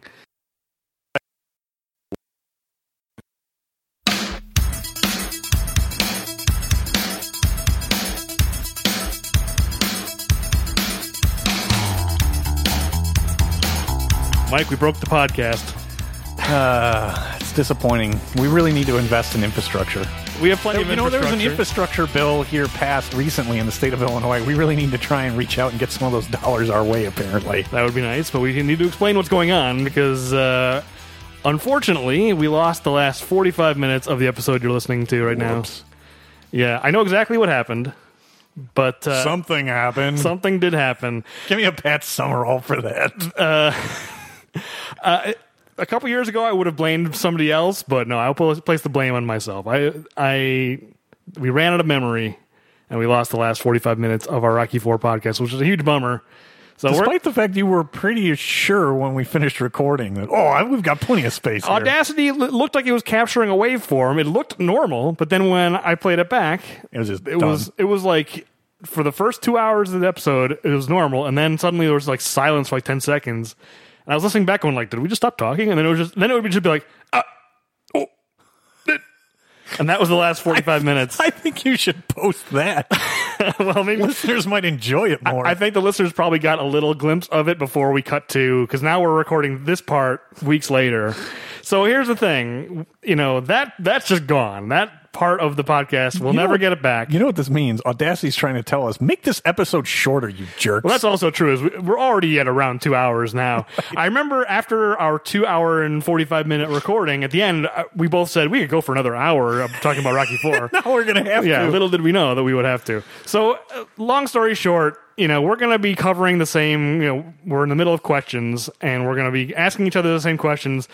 if if we have the same answers, let's just acknowledge it. If it sounds like we're covering ground we've already covered before, it's because we Now are. you know why. Yeah, but All I right. felt like we had to acknowledge it because there's no. I don't know if this is going to feel mechanical or if we may end up talking about entirely different things based Yeah. on this conversation. Maybe but- we'll have an opportunity to improve. so I have asked if Paul is sleeping with the, with the robot. I've asked if Pa- if Rocky got a bulk deal on cakes, and you asked uh, about the license plate Softpaw. Okay, well, that's I- where we left off. I know exactly where then my next question was, and I'm going to pick up with it. Are you ready? okay, go ahead. What I wanted to know is why is Adrian in the discussion at all between Apollo and Rocky about Apollo fighting Ivan Drago? Okay, see, th- this is weird because I kind of remember what I said a Okay, couple weeks well, ago. fire away. but I feel like I, I don't see why she wouldn't be involved because she's a friend of Apollo, same as Rocky. So why wouldn't she? I mean, th- they're having the discussion in her house. Why can't she be around and give her She's two not a cents? trainer. She's not a boxer. Again, yes, she's friends, but we've also established it's clear she seems to have no relationship, and the movie wants there to be no relationship between Apollo's wife. Oh who I thi- yeah, who I, I, think remember we talked about that too. This this is weird because I feel like the whole time. Oh yeah, we talked about that because yeah, I seem to remember I had said that in the absence of Apollo's wife being involved in this conversation, uh, Adrian has to be give the wife's point of view. Because, but you're right. Uh, Apollo's wife basically disappears from the story at yes. some point. So And the only time you see her again is at the funeral. No, you see her at the fight after this. Well, right. With Bridget Nielsen having that moment for whatever it is, 15 seconds. Yeah, they And then share the a funeral. And I don't think Apollo's wife even says anything at the funeral. No, no, no. She, you just see her there mourning, and that's it. Presumably, well, I mean, actually, presume. I, I can't imagine she would have given any kind of eulogy. Probably not. I don't- That's a lot to ask of a, a grieving widow. But All uh, right, I guess. uh, yeah, I think Adrian's. You know, uh, the kid is there. Paulie is there. If anyone, you know, I- not, they're not really contributing as much as she is, but you know, she feels like she wants to give her point Wait of a view. minute. The, the kid and Polly don't chime in. Uh, and they chime in about other things. They chime in about how comic books keep your fertility, uh, uh, fertility and uh, uh, virility or fertility. I kind of combine those words. I forget which word he I said. think Polly would say both. Um, I, I made up a word, fertility, and he has uh, opinions about uh, the robot, etc. All right, but I, all I, right. yeah, he doesn't have much to say about the fight. All right. It's a good response. Um, yeah, this is just weird because I, I'm like, this is going to be tough to not. I mean, let's just try and cover new ground if we can because I feel like I'm gonna my, do my best. answer was just like, here's what I said last time, I think. So, yeah, so uh, before the, the fight between Apollo and Drago, Apollo says he feels like he eat nails. And Rocky goes, oh, snails, I never, had- I never tried those. Escargot. I don't think he says escargot. No, I he just doesn't. said- He says just- snails. Rocky doesn't know escargot. I is. would love it if he knew escargot. Uh, he just says, "No, I never had the snails." No, no, no, stallion, n- n- n- nails. So my question is: Is Rocky just hard of hearing? Has he been hard of hearing this whole time? that is an excellent question. I don't think that Rocky is hard of hearing. What I think ultimately it comes down to is that Rocky hears what he wants to hear. That's what I think it really is. yeah, maybe. I mean, he uh, isn't really listening to to Adrian when she tries to talk him out of the No. fight. So I guess he's he hears what he wants to hear there. Uh, okay, I guess that's true. All right. he just hears what he wants to hear. So this is, uh, I, I think, an important, maybe technical, qu- well, not technical in a filmmaking standpoint. But what I want to know is, so it's established in the newspapers that Rocky had to abandon his title in order to take the fight against Drago in Russia. Yeah, it's a little ambiguous. Like the movie is playing it kind of fast and loose with Well- whether or not he gave up his title. That's what I took it as. So my question is, is shouldn't Clubber Lang have like automatically went and scooped up that title? Uh, I don't know how boxing handles. I mean, I you think they just have like the abandon it? one and two. I think they just. I don't think they just hand it to somebody. I think they'll say, okay, the number one and two contenders, they'll have a match or whatever. They'll they'll set up a match for the title. Don't you think Clubber Lang would have been in that in that match? Well, I definitely would think so. See, that's the, to me, that's one of the mistakes is not finding a way. And I know, I think we've discussed it that Mr. T might have already been making his mom videos that might have derailed his yeah. career. You got to treat your mother right. Yeah. He- it was important to him that he, he get that message out. But more that- important than appearing in any future Rocky films. but this this throwaway kind of newspaper or magazine art, not article, but headline, that seems to be like the way that you could have connected and, and brought Clubber Lang back. He he should have been at least in contention to pick up Rocky's title. Yeah, I, I know I had said at some point I wish that they had used Clubber Lang and Rocky Five to be like the the one instead of a guy called Union Kane who is just kind of a throwaway guy. right. Um, yeah, he, Union Kane is not an interesting character. He's just kind of like there to be like a transition chan, transitional champ for uh, Tommy, Tommy Gunn, Gunn. to beat. Right. So that could have been. It would have been actually. It would have been perfect. Clubber Lang would have been on the back, you know, backside of his career if he was still, you know, in fighting shape. It actually would have worked probably pretty well. Yeah, I mean, we can talk about that when we get to Rocky Five, but it's like. I don't know if Mr. T would be willing to come back for a relatively minor role in Rocky Five. I don't know if it's worth getting into what happens to the title in Rocky Four because I think in Rocky Five he still has the title at the start of Rocky Five and he gives it up when he retires. I think is what happens at the beginning of Rocky Five. It's been a while. It's the one I watched the least, so I could be wrong about that. The fact that he abdicated his title to fight Drago here, I don't think that is canon. I think because it's only in like a throwaway montage I- newspaper that you see. I I just to me it seems like I think that's that raises the stakes and makes it even I guess that more moving, you know, that Rocky really wants to do this. I think that that's the right decision in terms of the script. They unfortunately as you said kind of threw it away and decided to not make it canon. But I think it's disappointing to have not done it for multiple reasons. One, I think it raises the stakes for the Drago fight. And then it also gives you an opportunity to weave Clubber Lang back in if Mr. T was willing to do, you know, a small cameo. Yeah, I, I'm not counting on Mr. T accepting that role to be like, I'll show up for one scene and be like, I'm the champ again, hooray! Now I'm going to leave. you know, I don't know if Right. that really is is necessary. I do. I agree. It would have made, raised the stakes and it would have made it more interesting. I, I think I, I don't remember if we've already talked about this, but I think uh, there was a whole sequence cut out because you know it goes right from Apollo dying to the funeral, and then immediately to a press conference being like, "Now Rocky Balboa is going to fight uh, Ivan Drago." And my impression is that there was a whole chunk of the movie in between like, Rocky dealing with Apollo's death, and similar to in Rocky Three, I was riding around and throwing his helmet at his own statue and stuff like that. I think there was stuff like that in Rocky Four. Yeah. and Stallone just said, "I'm taking all this out." You know, any most direct character path. moments. Yeah. So I wonder if. Well, and my impression is that his decision to give up the title that was all in there, like in that section, I and it was just totally excised. so so I would have left it in.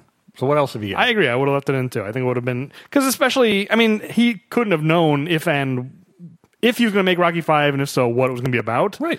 But at the beginning of Rocky Five, he gives up the title anyway, so it's like you may as well do it here, and yeah, add something, add s- add some stakes to this fight. I'm, I'm totally with you. All right, I got one more. I got two total, but I got one more back in Russia. All right. I want to know what comics do you think Paulie wanted to have in Russia? Oh yeah, the ones that keep his fertility, right? Fertility or virility? yeah, and it's it's. uh Are they graphic novels? Well, I don't know if that even was a term back then. Oh, graphic yeah, it might novels. not have been. I- I don't- 1985? I don't think so. They were just comics. He says comics. He's not. You Do you know, think he had Archie? Does Archie keep your virility? I'm not so sure. I don't know. What I mean, other Learning than- lessons from Jughead about how to keep his virility. I don't know. I I, th- I seem to remember this conversation took a dark turn the last time we recorded this because it seemed to get into like There's a lot- Japanese uh, manga. Like what kinds of comics are, are keeping your I- okay. virility? I, I I don't. Why know. shouldn't it take a dark turn? I'm pretty certain we've established that Paulie is having sex with that robot. yes? So That's- why that's wouldn't the basically- comics take a dark turn? Sure. I mean, uh, yeah, this. Paulie in this movie more than any other ha- is he starting to take on a dirty old man quality, I suppose. So yeah, I mean, it, part of it's just he's getting older as a character, but part of it is he's he's leering at a robot and talking about how comics keep his virility. Yeah, I, I I'm not a comic book reader. I don't know what type of comic you would want to read in order to keep your virility. Um, but I mean, he, Paulie seems to think so. Whatever it is. I got one last one. Do you have Yeah, any more? Um, yeah, I have one more. All right, you go and then I'll go. Okay, this is a very simple question about uh, etiquette. Is it disrespectful to give a eulogy wearing sunglasses? Oh, absolutely. Uh, unless the the only time that I, I would say that, particularly in this context, if Rocky had just been in a fight, which he has not been in a fight, Yeah. then it would not be disrespectful because he's covering up, you know, his bruises and damage from the fight. But no, I don't know if he's hammered or whatever it is.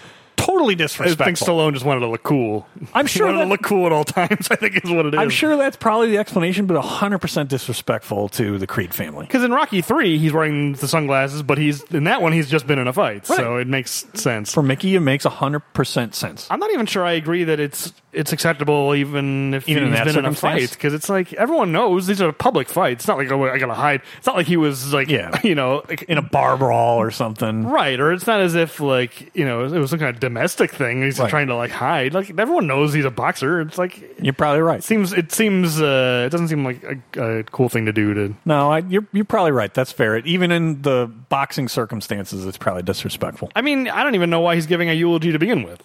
I don't know He's not. either. He, he's he's been a friend for like two years. He's not family. No, You'd it should think- be Duke. I, honestly, that, that should be a moment for the actor who plays Duke. too. Yeah, hundred percent.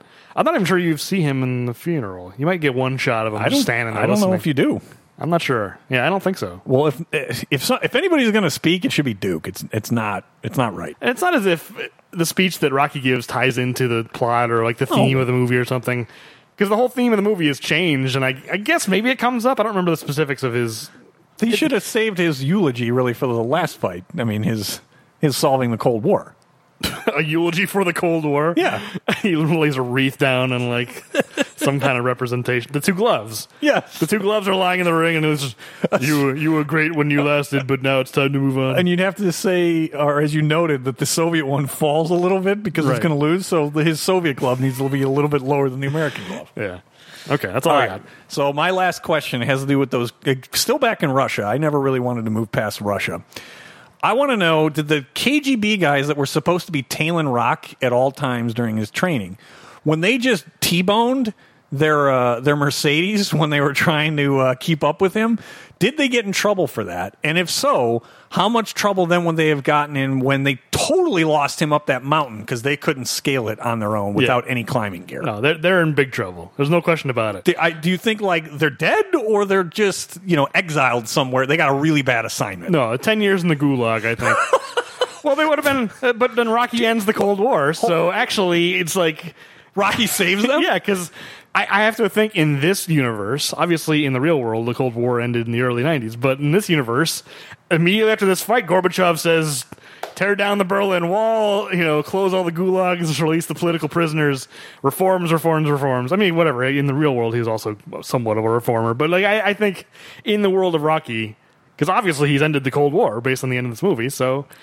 The KGB would be disbanded into a friendlier, you know, they would say, oh, you know, maybe they spend a day or two in the gulag, and then Gorbachev says, "You know what, Rocky was okay." So w- well, hold on now. So do you think if the car wouldn't have been damaged, would they still have gotten trouble, or do you think they could have just like covered it up if it wasn't for the car?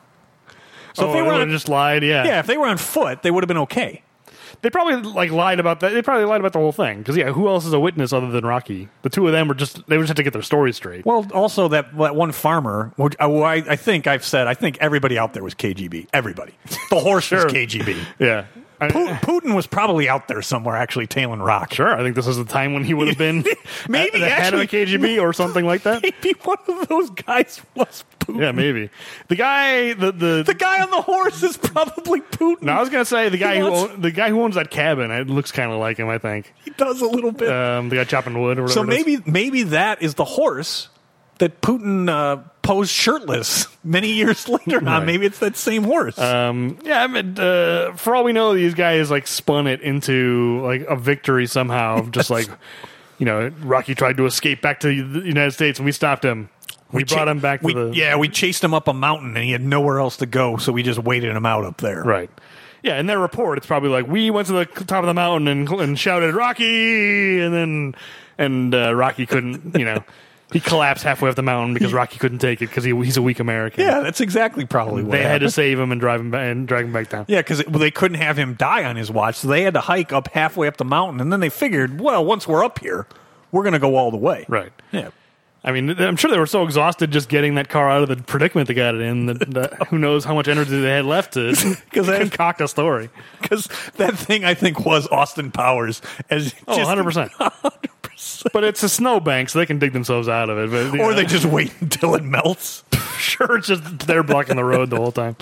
No, because I bet when Rocky got down, see that, that's the thing. Remember the Mentos commercial where it's like the car is in the way and people pick it up. Like, yeah, Rocky spent he ran all the way up the mountain and we started Drago. We didn't see the part where he came back down, saw the two of them in their predicament with the car T boned in the Austin Power situation.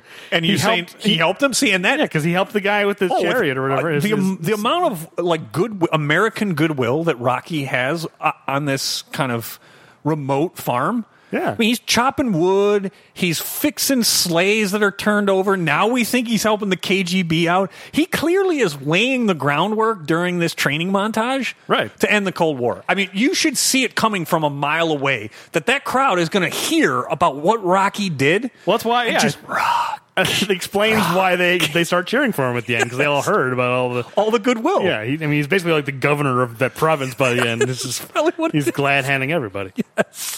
I mean, All if, right. he, you, if there are open and free elections, Rocky is winning in a landslide, right? I mean, it's not even going to be close.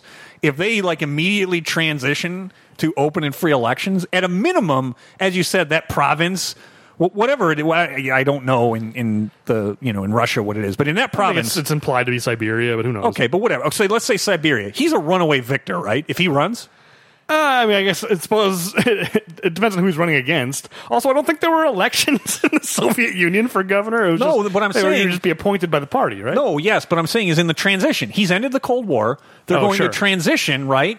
So what I'm saying is after the transition to I'm assume you know Democrat the the elections they have with Vladimir Putin, I wouldn't say are open and Oh, free no, elections. no. But let's assume that they become open and free elections because I think in the early days they were. Yeah, they were for a well, my while. question to you is Rocky's winning a landslide, right? It's not even going to be close. I guess it depends on what the laws would be. He's like the equivalent of the people who, I mean, and we may be one of the- some of these people who want Schwarzenegger to run for president. you know what I mean?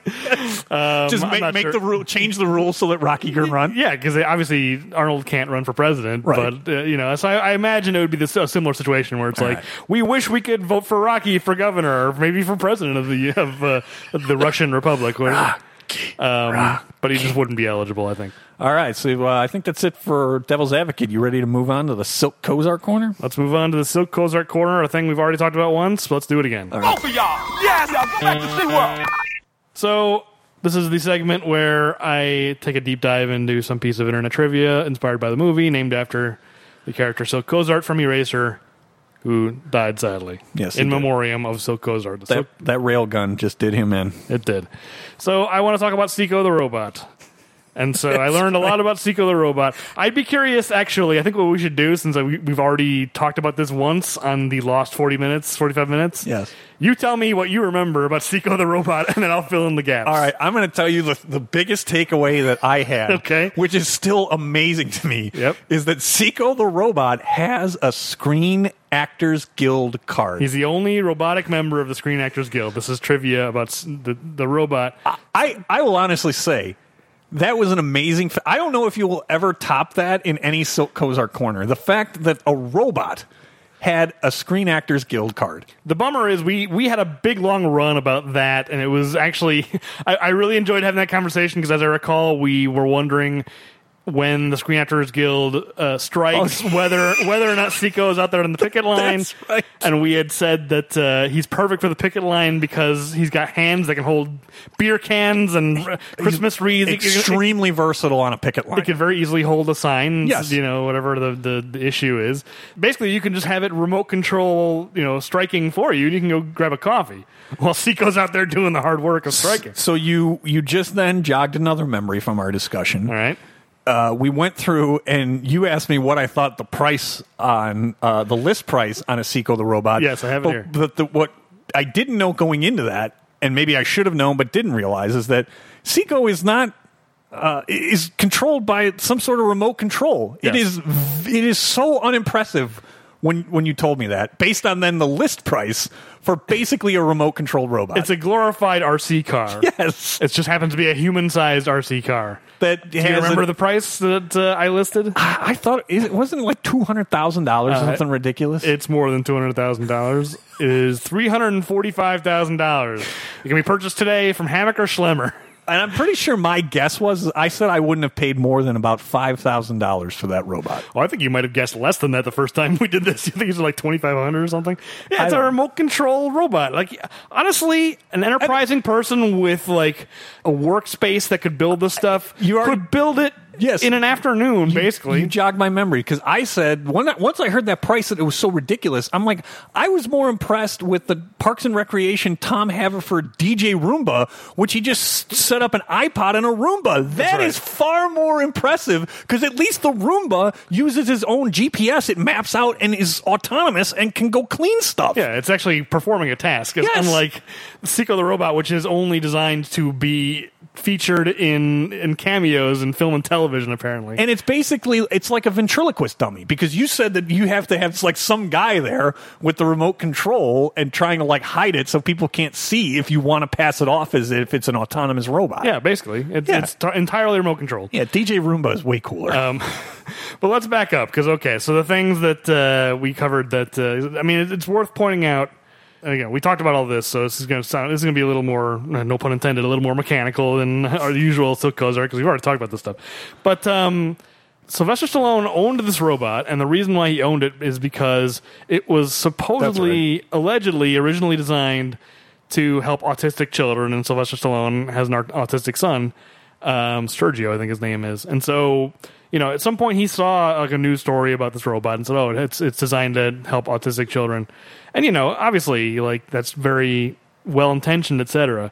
But when you consider the way that this company describes its robot and its marketing materials and things, I'm not convinced that that was ever pretty cynical- genuine. You're pretty cynical about it, and I think it's fair based on the description. I don't want to be cynical. I, I try not to be a cynical person, but uh, you know, nothing in the materials that exist today because this this robot still is you know available. It's still in the Screenwriters Guild. Still it's still has its available SAG to card. appear in film and television and uh, music videos, which we'll get to in a second. Oh, um, yeah, this is all going to jog your memory. yes, it is. Uh, but uh, so let me read. This is internationalrobotics.com. You can you can schedule a visit by Seiko the robot. So this this is the description. Does it say how much a visit is? Because you said you could buy one. I don't remember us discussing if you could, you know, lease. Uh, it says you can schedule a visit at no cost to you. Let me just read the whole thing. It- It's I don't think it's uh, that simple. Okay. It does not list a price. I think it's probably negotiable based on what it, what you need Yeah. it to do. So okay. So This is, this is the page for Seiko the Robot. The, the, the website is internationalrobotics.com forward slash Rocky 4 Robot. So that'll tell He's you. really live. He's really milking his Yeah. Rocky Four it's, appearance. It's still riding after all these years. You think about when when was the first like when do you think this website was created? It couldn't have been before like the early 2000s probably, right?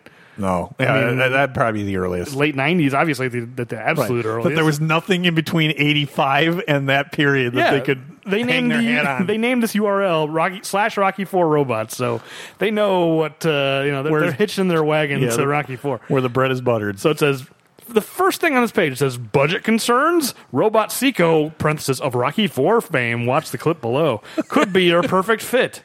That's the first budget concerns. Like what? So wait a minute. Does that mean Seiko can come in and you know, like I've got to adjust my budget at work for Right. the upcoming year? Is that what they're saying? Like Seiko can can do budgeting? Maybe the only al- other alternative is what is your robot budget? Wait a minute. Hold on. if wait, you wait. have a very small Wait, robot whoa, whoa, budget, whoa. I want to explore this for a minute here. Okay. So if Seiko can help me with my budgeting, why in the world did Rocky not have that robot helping him? Clearly, Rocky cannot handle money. Seiko should have been in there helping him budget. uh, are you referring to Rocky Five or in this movie? In this movie, he's All of the movies, it's. Pre- I mean, he drives past. no in three and four. He's he's there's no indication that he's, He's having money flush trouble. just because he's still working so much. But Sure. he, he drives past, wait, he buys a house, sight unseen, and says, This one is good, let's take it. Yeah, but he that's- sees some jackets in a window and says, Let's get those. He buys a snake watch. Rocky is not good with money. It appears that Seiko knows how to budget. So you're you're you're saying that Rocky is constantly buying all of these unnecessary things. His solution to this is to buy a robot. He already bought the robot. But this is later when he had the money and didn't need to. I mean, what, the, his money troubles will loop back to in Rocky Five. Yeah, but- so so he shouldn't have sold Seiko for parts. Apparently, he should have used the budgeting option that Seiko had. Well, I know we had wondered at one point whether or not in because in Rocky Five he has to auction off. He has an estate sale. He auctions off all his stuff. We we wondered whether or not the robot was part of that uh, Oh. estate sale. Seiko absolutely was. Um, yeah, I would assume so. It's too bad you don't see it. All Rocky right. Five, they're going for a different tone, so they probably didn't want the robot to appear in Rocky Five. Sorry, I derailed that, but knowing that the way that is worded, it sounds like Seiko can do budgeting for you. Yeah, y- you're right. The way this is phrased, that's exactly right. It's Um, it's like an ad for a lawyer or an accountant, right? Oh, you've got this problem, DUI. I Yeah. can solve that. It does say at the top. I, I skipped. It says rent a techno marketing TM robot. Okay. techno marketing. Uh, okay, and here's the, here's the pitch for Seiko the Robot to rent Seiko the Robot. rent a techno marketing TM world class mobile social robot, vertical, adult sized, remotely operated and or programmable robot personalities. See, that implies some sort of auto- automation or programmable robot personality. I don't know what that means. Isn't that just Polly changing the voice to a female voice? It kind of is what it sounds like. That's now what that you I think mention it is. Because it doesn't say it's it's autonomous. It doesn't say that it will move on its own. It's it's remotely operated and or programmable robotic personalities. Um, anyway, it says for corporate meetings, trade shows, stage presentations, film slash television, and strategic marketing and advertising campaigns. So I that's wanna why I'm know- suspicious about like their, their claims of like what it was initially for. Like they obviously they pivoted very quickly to try to make it the celebrity robot. yeah, but I, okay. So corporate meeting. I mean, what corporation is going to rent Seiko the robot? Does iRobot just rent it to say, "Look at how much more the Roomba can do than this Seiko the robot"? To like make fun of it? It's like the before uh, in in, like the Jenny Craig. It's it's the it's the exactly. here's And- a terrible robot. and And here's, our what new our, robot. here's what Roomba can do. yeah, you're right. Now that you mention it, in the age of like actual robots exist. Like Yes. uh, what's what's that uh, mil- military contractor that always has the terrifying videos of robots running around? Uh, Bo- Boston Dynamics. Have you seen any of those videos? Uh, I've seen them, yes, and I know that some of the employees of Google did not want Google doing any more work for Boston Dynamics for exactly that reason. Oh, I didn't know uh, Yeah. that was a story. Yes. I've looked that up. But you've seen the you- you've seen modern robots in Oh, terms yeah. of like they're kicking the thing and it won't fall over. And yeah, in the age where those exist, who's renting Seiko the robot? Being like, oh, a rope, we got a robot. It's a like, yeah, robot ro- that you have to control with a remote control. you may as well rent the Lost in Space robot. What- I mean, at this point, they're basically the same. Are you right? Uh, okay, moving. It says our multilingual robotic personalities are considered the quote Rolls Royce unquote of this industry. What industry? The rental robot industry? How big is that industry? I was going to say it's a company of one. It's an industry of one, and are used by the world's largest organizations, corporations, and even governments, including the Olympic Committee, the White House, as well as former New York Mayor Rudolph Giuliani, which I know we had said the last time. Uh, doesn't help Seiko's reputation to be associated with Rudolph Giuliani, who just today resigned as attorney for Donald Trump. Oh, I did not So see that. disgraced, even in his e-, even in his disgrace, he is once again disgraced. he can't even hack it as Donald Trump's attorney. Um, yeah, we got that's breaking news related. They, they should. T- they, I mean, I'm surprised they didn't immediately come on. I can't imagine this website was updated even in the last ten years. I'll, I'll bet this thing is like. All right. Anyway, it says free visit. Would you like to experience Seco firsthand at no cost to you? Call us and let us know where you're located, and we'll contact you when Seco is near you.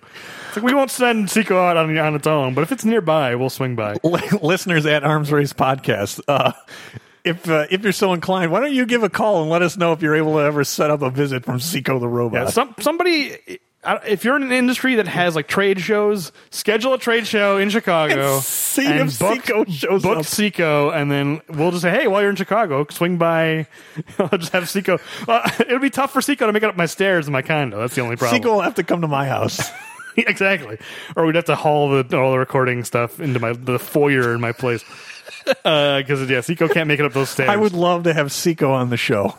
I would also love one of those programmable uh, personalities. Personalities. Must be a good podcast guest, I would think. If we're ever going to have a podcast guest, that's the guest to get. Seiko the robot. All right, it says okay. Here, here's like the details. Head rotates. Hands can carry objects. Robot Seiko, while not as rotational as Robot Millennia, which I guess is another robot, was designed to be a solid work bot and can carry signs or products. That's where you can carry picket signs. Exactly. The way they phrase that, it makes it sound like you're sending them into like the salt mines or something. it is a good work bot. Uh, and next it says dancing platform. Hop on. Bet you never danced the funky chicken with a robot. Our proprietary, pa- our proprietary passenger carrying platform means this robot can offer rides or dance with guests. Uh, IRI is How is Seiko doing the chicken? Oh, I mean, I- it's your responsibility to do the funky chicken. You must do the funky chicken with the robot. The robot will not reciprocate the funky needs, chicken. there needs to be a disclaimer on that. Robot does not do funky chicken. That's right.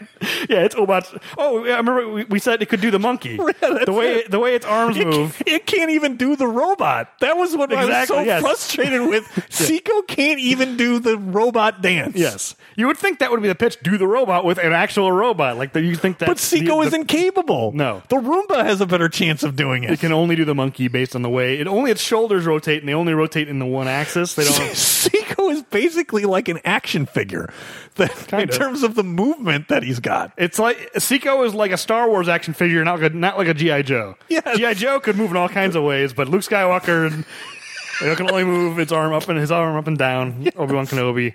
If only Seiko had like the plastic lightsaber that came out of its wrists. You remember those? Yes. This was not talked about in the last No, it episode. That's- wasn't. that- then they lost 45 minutes. All right. Chest LED panel.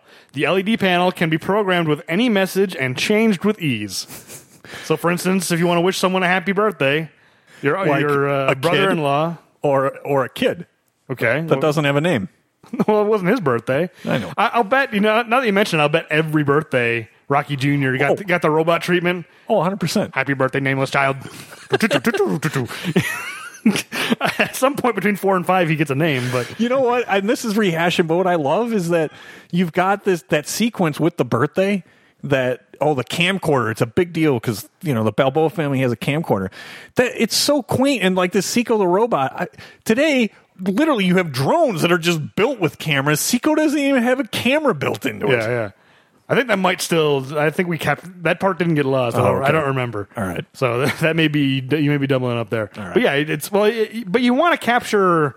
You don't want the reveal of the robot from the robot's point of view. I guess. You want to save for, for posterity the entrance of Seiko the robot. I guess in the fiction of Rocky Four, it's not called Seiko. It's just some robot that Rocky bought. it would have been more perfect if they don't have a name for their child but seiko's name was used in the movie that would have been outstanding well, it's definitely credited. It's, I think it's Seiko the robot as robot. as robot. So what he's- I'm saying is, if they, if Rock or somebody would have said, "Hey, it's Seiko over there," if Seiko would have had Sure. his name used and Rocky Junior doesn't, that would have been just perfect. I mean, that seems like a Rocky thing that he would do is to name the robot. He named Cuff and Link. He named Moby Moby Dick the goldfish, Butkus the dog. Yeah. all of the pets. I mean, we established that this robot is a pet. It's a Balboa family pet. he, you're right. He should have had a name for it. Should have named it. Maybe not Seiko, but something. Right. Okay, and then at the bottom here it says celebrity credentials. The only robot in the world who's a member of the Screen Actors Guild. It's still The amazing. most memorable part of this yes. featured in the movie Rocky Four with Sylvester Stallone. The weird part is there it it, it, it says Rocky Dash Four. Oh, that's- featured in the movie Rocky Dash Four. It's not the right credit. No, cast member on NBC's Days of Our Lives for an entire season. That's right. I forgot about that. I tried so hard to find clips of that, and could I not find so them. badly wanted to know what kind of role did Seiko have for a whole season because they crank out a lot of episodes. So you know that robot had to be on screen a lot. Oh yeah. I guess it makes sense. You need someone in the Screen Actors Guild. I imagine those are union shoots, and so it's like, who's the cheapest actor we can find? Seiko, Seiko the robot. You know, works for scale. I got to imagine. Do you pretty- think, I can just imagine that some you know rich person on Days of Our Lives, their character, their butler, was in the hospital or in a coma or something, and they just didn't have the heart to replace them permanently, so they went and hired Seiko the robot as a temporary replacement. as a pre-existing character. It's like you're having an affair with Michael, ar- aren't you? And then, well, Michael, what are you doing here? Beep, beep, beep, boop, boop, boop, beep. yes, it's true. We are having an affair. that would be amazing. it would be so great. Oh, Michael, you look different. Did you get a haircut? I do not have hair. uh, yeah, I, I wonder if Seiko spoke on Days of Our Lives. Do you think he's just like in the background as some kind of like Well, I mean- prop or uh, Well, here's the thing though: is that if you don't have some sort of a speaking role, do you need to be in the Screen Actors Guild? Because I think it isn't the, and I don't know. I haven't looked up That, the. that's a very good point because I think you have to have speaking roles. That's what I thought. Because if you know, if you or I were an extra or something, you know, on one of the f- shows here, clearly you don't have to be in the Screen Actors Guild, but we're not going to have lines either. I would assume that if he needed a SAG card, I bet you Seiko had some lines on Days of Our Lives. He must have. I mean, That would have been great. he he has a line. Well, he had m- multiple lines in Rocky Four. So I think Be even better. you that's- said that's that there's enough. another robot, right? If if Seiko, because so many soap operas always had evil twins. If Millennia the robot Yeah, is the evil Millennia twin. was the evil twin of Seiko. yeah, You were not having an affair with me. this town is only big for one of us. big enough. I, I, I bet they they wrote Seiko off the show by just giving him like a logic problem that like is un- unsolvable, like the way you defeat any robot. you know, whatever that statement one is true. Statement uh, That's what statement they did. That's how they killed Seiko off. hundred Yeah. percent. He just he- error error, and then puff of smoke. yeah, Uh, you know what the and thing then is? he's gone for five weeks and comes back with an eye patch. Seiko, you're alive. I solved the problem. That's right. I can see the line too, real tongue in cheek. I just needed a software patch. He's got the eye patch. Turn me off and on again. I am back from the dead. Jiggle the cord. Clean the gunk out of the mouse. that thing's not sophisticated enough to even turn off and on like it matters. Again, it's a glorified RC car. All right, I'm sorry. We really got de- derailed here. That's fine. At this point, th- this episode has gone literally off the rails to the point where we've got to like recreate.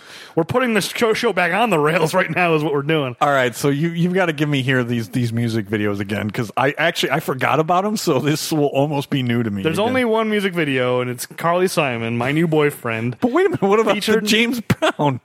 Oh, well, that wasn't a music video. We'll get to that in a second. All right. See, you're, you're spoiling things now.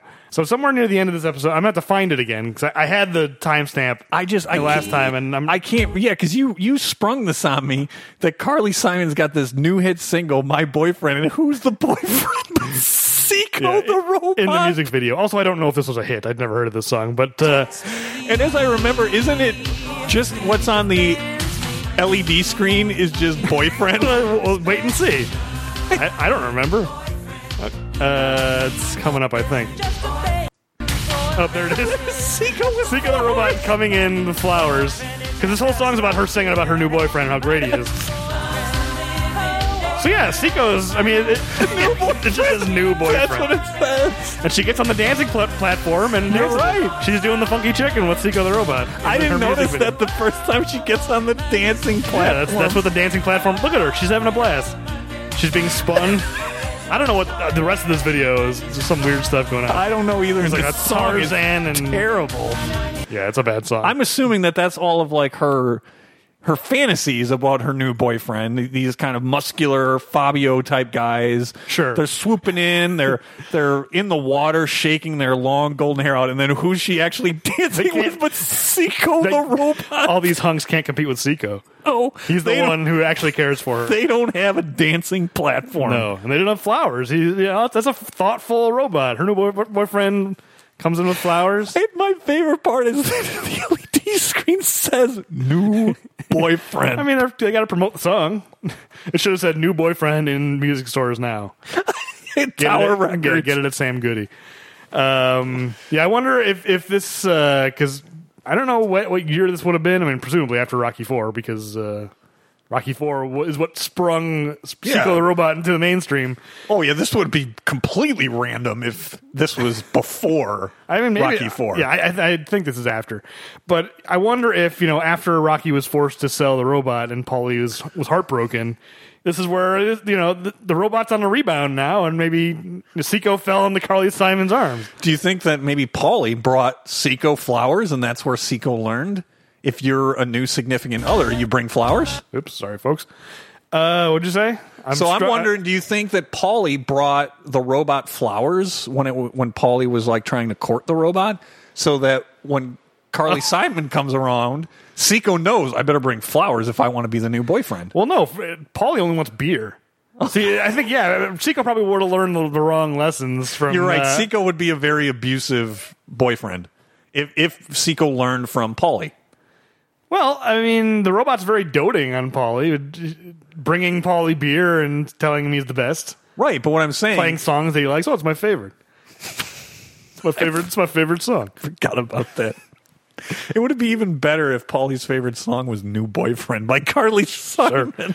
And there's a, there's a lot of uh, uh, bad songs on the soundtrack. There's also a lot of amazing music on the soundtrack, which I think we already covered. But um, Yes. the song that I, what is the song that she's playing? Oh, it's One Way Streets. Uh, who is that by? It's not a good song. So it's not much better than My New Boyfriend, the song that's actually Polly's favorite. Yeah. All right. Uh, okay, and then just finishing up Seiko the Robot. Owner and user of his own personal American Express and MasterCard credit cards. I forgot about that. Can pay for his own purchases at hotels, stores, restaurants, etc. Uh, so I don't remember when the show Silver Spoons was on the air, but how was Seiko the robot not on Silver Spoons?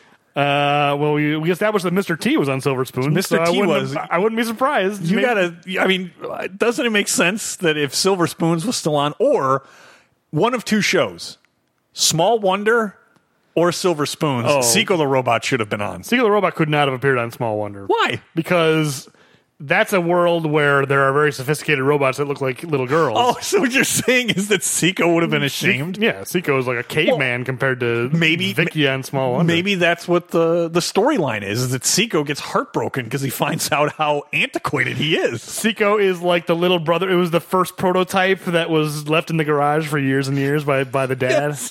And, Vic- then Vicky, Vicky just- finds, finds Vicky Seiko. finds and just laughs and laughs and derides Seiko for how antiquated he is. Yeah.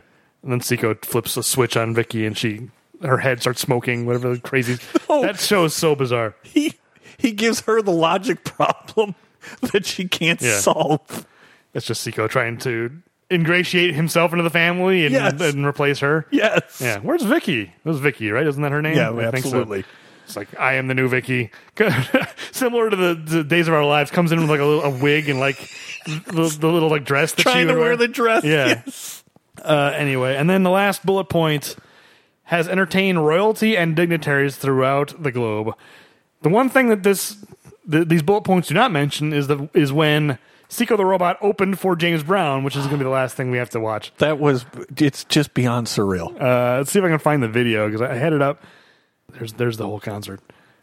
I mean, Introducing True. why I mean, I understand Shut the up, YouTube. connection that James Brown was on the set, but other than that, why would James Brown's people think this was a good idea? They're capitalizing because I'm sure Rocky Ford did wonders for James Brown's career. I I'm sure it did. he was like done before the Blues Brothers, and that kind of revived him. So this is continuing. It's like you know, hey, people liked Rocky Four was the biggest hit of the year, right? It wasn't it? Or It was a massive hit. yeah, it was a giant hit. And uh, James Brown saying, okay, that robot is part of the movie. I'm going to Let's- juice it. yeah, let, let's use it. So anyway, here, here's the introduction, and then we you can move on. This is Sequel the Robot introducing James Brown. I do remember this, and I remember. What does it say? What does its custom text say here? It's hard to read. This is some old video. It's not high definition. Check this out. The, whoever wrote this is terrible. Well, it's just someone in the back with the remote control talking into a microphone, right? Hey, what's happening? Give me some metal. Tonight's. Oh, what is it? It has some kind of text on it. It does. Well, hello, humanoids of planet Earth. Something How's influences? everyone today. Oh, yeah, this establishes that Seiko the Robot is not from Earth. My name is Forgot about Robot that. Seiko from the Mercury Galaxy. I am on a mission to discover intelligent life throughout the universe. I was cruising in my little proton. You've got to traveling imagine machine. the I James believe you Brown guys crowd call too is it like, the what Halley's is going Comet." on? Oh, yeah. This is like being met with almost All of a dead sudden, silence. Something happened that really got my diodes vibrating. I picked up this soul music. So here, at least, Seiko has good taste in music, unlike in Rocky Four, where That was it. One Way Street that is its was favorite. The sign of intelligent life. That's right, it was is our Seiko's favorite belief song, not that Paulie's. We will bring this sound back to our galaxy. I like and that Seiko's enter head just into looks like a many, boombox. many Years of friendship with your Does it? population. Its head? The only Yes. and ultimate form of intelligent communication I mean- is soul. And the master of soul is James Brown. Who you then told me doesn't come on Yeah, stage they- they do for like- another 10 minutes. They do like 10 minutes of instrumental before James Brown actually comes out. Uh, but Seiko's got a robot actually built into it, so I mean, I don't know if it. Its head looks more like an insect to me. It looks like uh, big bug eyes. And, I, I don't know. For some reason, it looks like an old boombox to me. um, yeah, and anyway, when at the end of the show, James Brown sings Living in America. And, and Seiko comes out. And, and James Brown dances with him.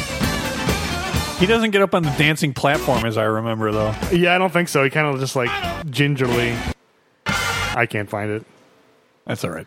I had it on the last one, but whatever. All right. Uh, so yeah, that's that's some facts about Seiko the robot. I feel like I've left a couple things out, but you know what? The key points fine. were there. I'm telling you, Yeah. it is still an amazing fact. And if you take nothing away from listening to our episode, is that a robot has a Screen Actors Guild card. Yeah. Insane. I I, I didn't occur to me until now, but like I wonder if there's ever been a dispute about like credits and like does the robot actually have to like go into the offices and be like. No, I mean, you know what? I mean, I don't I want need arbitration for this credit. I- I, was not credited properly. I'm somewhat joking in this, but not that you know we're not that far away, probably from some sort of robotic art- ar- artificial intelligence, maybe in our lifetime. Uh, we're right. still pretty far away. But whatever. May- may- yes, maybe in our lifetime, but not for forty years. Okay, but my point is, is that there actually is there's Right. a precedent It'll, Seiko will be seen as a pioneer. In- Yes. In a hundred years, the robots Yes. will look to Seiko. that, that those He was robots the can say first robot I can- artist. I absolutely am entitled to a SAG card for this and credit because that dancing robot f- a hundred years ago, you know, let's assume that it's 2085, a hundred years ago, was able to get on, you know, a, a Screen Actors Guild card, so I deserve one too. And Mm, I think AIs will look down at Seiko the robot, and just radio controlled. You know, Couldn't move on his own, Yeah, it's just a puppet of the humans. probably. All right, Uh, all right. Let's move on to why the we're body here? count. The body count. This movie, we only killed 48 people compared to the last one where we killed 119. This is the segment uh, where we determine. Uh, oh, you know what? This is actually supposed to be yours. I'm I'm speaking on. That's fine. You can feel free to explain No, it. go ahead. We compare Arnold Schwarzenegger's body counts to uh, Sylvester Stallone. That's simple as that. and the reason that I'm I'm heartbroken because there's only one body count in this movie, and it's Apollo Creed. And It it's is very one. crushing for me. It is almost literally Yes, crushed his head. it's not funny. He's a fictional character. you know, Apollo's one of my favorite characters. Carl Weathers is still alive and well. Yes, He's he appearing is. on the new Star Wars show soon. I've seen that, and I'm actually really excited about that. Yeah, I'll, I'll be picking up Disney Plus to watch that. It looks, that looks all right. Um, I tweeted if, if when I was ten, if I had known that Carl Weathers would be on a Star Wars TV show one day, I would have been I would have lost my mind. The ten year Like old. my two Keen. favorite things, Rocky Four and and uh, Star Wars. Basically. Would you have like the puff of smoke, like Seiko trying to solve the unsolvable logic yeah, problem? something like that. I would have been very excited. I would have been less excited about Werner Herzog, but now now I'm excited about Werner Herzog being in a Star Wars show. if if you would have known at ten years old who Werner Herzog was, I'd be No, I de- impressed. definitely did not know who Werner Herzog. I just want to hear him say the word Wookiee one time in that show. The Wookiees are are fleeing. You know, there's some- I just want to hear him say the word Wookiee. That would be perfect in his accent. You're right. Here come the Wookiees. Um, do not do not listen to the tape of the Wookiees. It is too painful. Anyway, this this this this uh, recording is so disconnected from the rest of the episode. It's just going off the rails. Anyway, we're we're comparing Arnold Schwarzenegger's body count to Sylvester Stallone's. Ar- Arnold had an average body count of fourteen point seven six per movie. Uh, Sylvester Stallone is still at 285, had no nothing on the body count in Rocky Four. Uh, now spread across 28 movies, which gives him an average of 10.17. Uh, but as I pointed out on the Rambo 2 episode, he is on pace to have more total bodies than Arnold. Arnold had a total body count across his entire career of four, 546. We're now halfway through Stallone's filmography officially. Once we're done with this episode, Yes. uh, and he's currently at 285. So if you double that, he's on pace to have a bo- total body count of 570, which will beat Arnold's 546. Yeah, and I would say, oh, but wait a minute, Arnold has a new Terminator movie. But the problem is, even if that's the case, and if he's in it more than we think he is, which he's probably not, Stallone has a new Rambo Yes. movie, so it's not even going to be close. Terminator movie, Rambo movie, weigh those scales. You know who's going to come out on Yes, top. we Come on. do. And then, yeah, it doesn't seem like Arnold's going to be a major character. I don't think so. unfortunately, No. It's But we'll hard- see. It's hard to say. This is see. this is the first thing we've recorded since that new Terminator dropped, came yeah. out. Anyway, uh, move on to the rating. Hey, hey, what the hell are you doing? You're punching car accident victims. No, no, no, you don't understand. He was bad mouthing my film. You skipped the Wrecking Crew Award. Did we I? gotta go back. Yes. I, I never had it on my notes. Go back. There's a lot of editing coming in. No, this one. I'm Oh, not gonna edit this. This- this- pe- people need to know.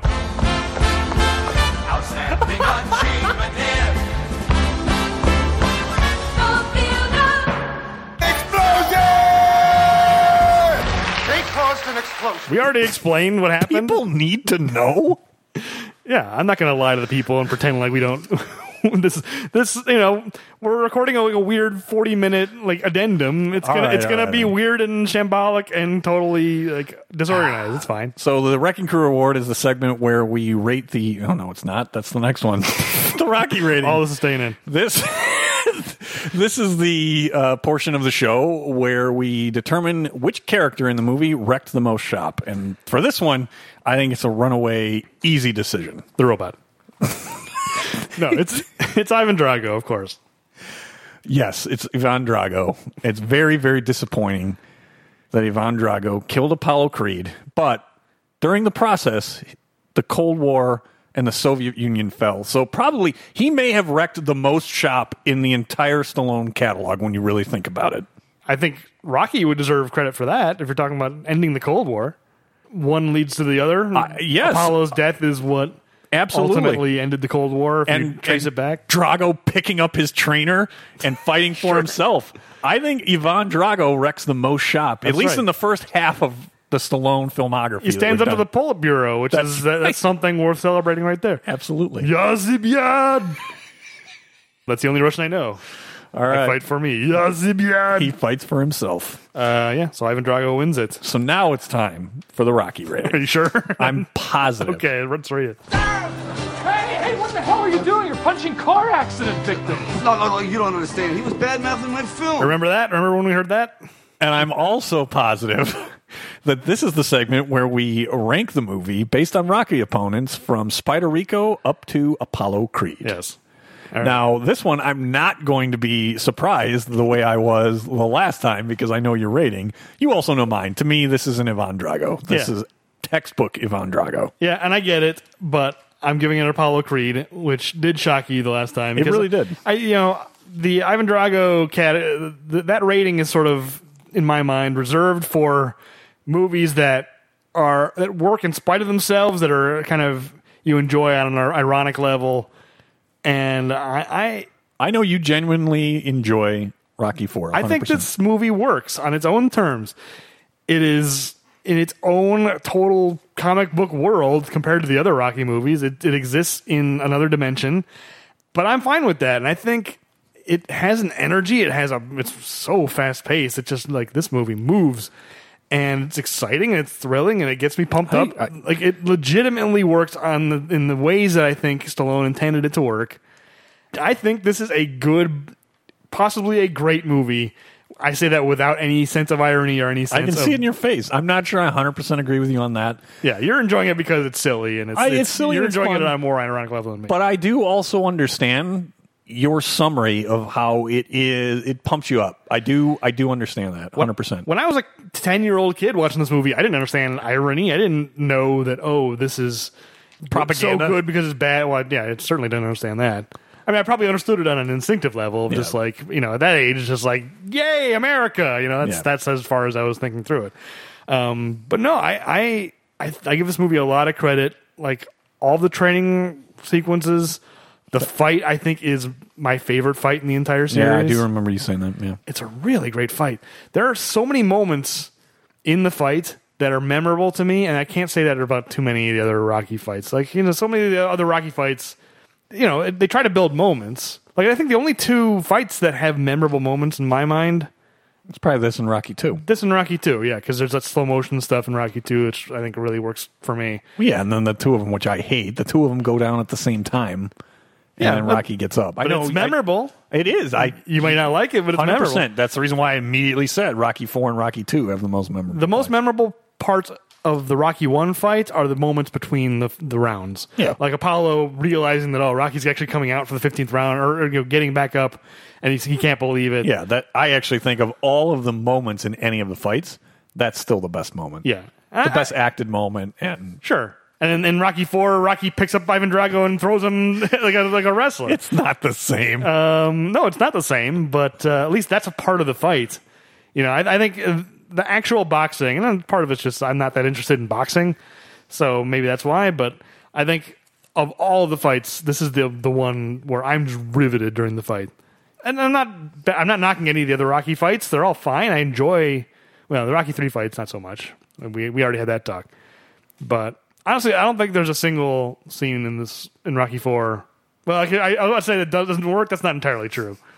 Rocky and Adrian with their cake is weird, and you know, like I don't know. I just I just love this movmovie. Eh, fair So, enough. I'm giving it a Apollo Creed. Well, and it's a good way to end. I, as I said when we started this one, this this and Demolition Man were the two that I was most excited about.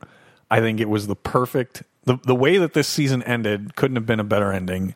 I didn't know We lost part of the no, episode. what, okay, but what I'm saying is the movies that we ultimately wound up with. Sure. I, I think it was a great ending to the first half of the filmography.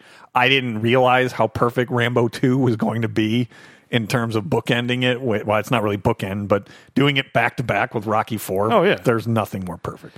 They're almost the same movie, except Right. one one character is punching his opponents, the other one is blowing them up with, Arrows. yeah explosive arrows. Um, but yeah, it's and they're the same year, and obviously Everything about it, yeah. like coming from the same place, like politically. I think it's safe to 100%. say. 100%. Uh, yeah, but Yeah. Uh, Rocky Four is a much better movie, I think, than Rambo Two. I'd agree with you on that, too. Yeah. Okay, good. 100%. I would have really not. I would have. There would have been a problem if you Oh, hadn't heard that. jeez. Wow. Well, uh, so we are halfway. So it's now time for a recap episode. We're going to recap the the last 12, 12 movies that we've done. Uh, and then I think we've probably discussed like, maybe taking a little break and then doing a couple of bonus episodes and then starting back up. Yeah, in two weeks we'll recap the thing, and then you know that the season that'll be the end of the season. So as usual, well, I- the last the last time we took a break, we would just kind of put up episodes we once a month or so. It remains to be seen whether we'll stick to that schedule or whatever. But Yeah. we'll talk about it more next episode. But uh, Yeah. which we're going to record right now, but because that was the original plan. Oh, we actually have to record the end of Rocky Four again, apparently. well, if you've enjoyed the show, please like us on your podcast app of choice and maybe write us a favorable review and certainly tweet us uh, tweet at us at Arms Race Podcast. Mike doesn't like that we're ag- acknowledging our errors. Whatever. That's, that's why. That's why you're flustered. Is because you don't like to acknowledge weakness. You will lose. I'm the one who just wanted to admit it. So, uh, yeah. I, Anyway, you said the people needed to know. they, they do need to know. I believe in transparency in all things. All right. Uh, yeah. If you like the show and you think anybody else you know would like the show, tell them about the show. With that, we'll be back with our season six recap. right now. We'll record it right now. For them, it'll be in two weeks. Don't make promises we can't keep. Sons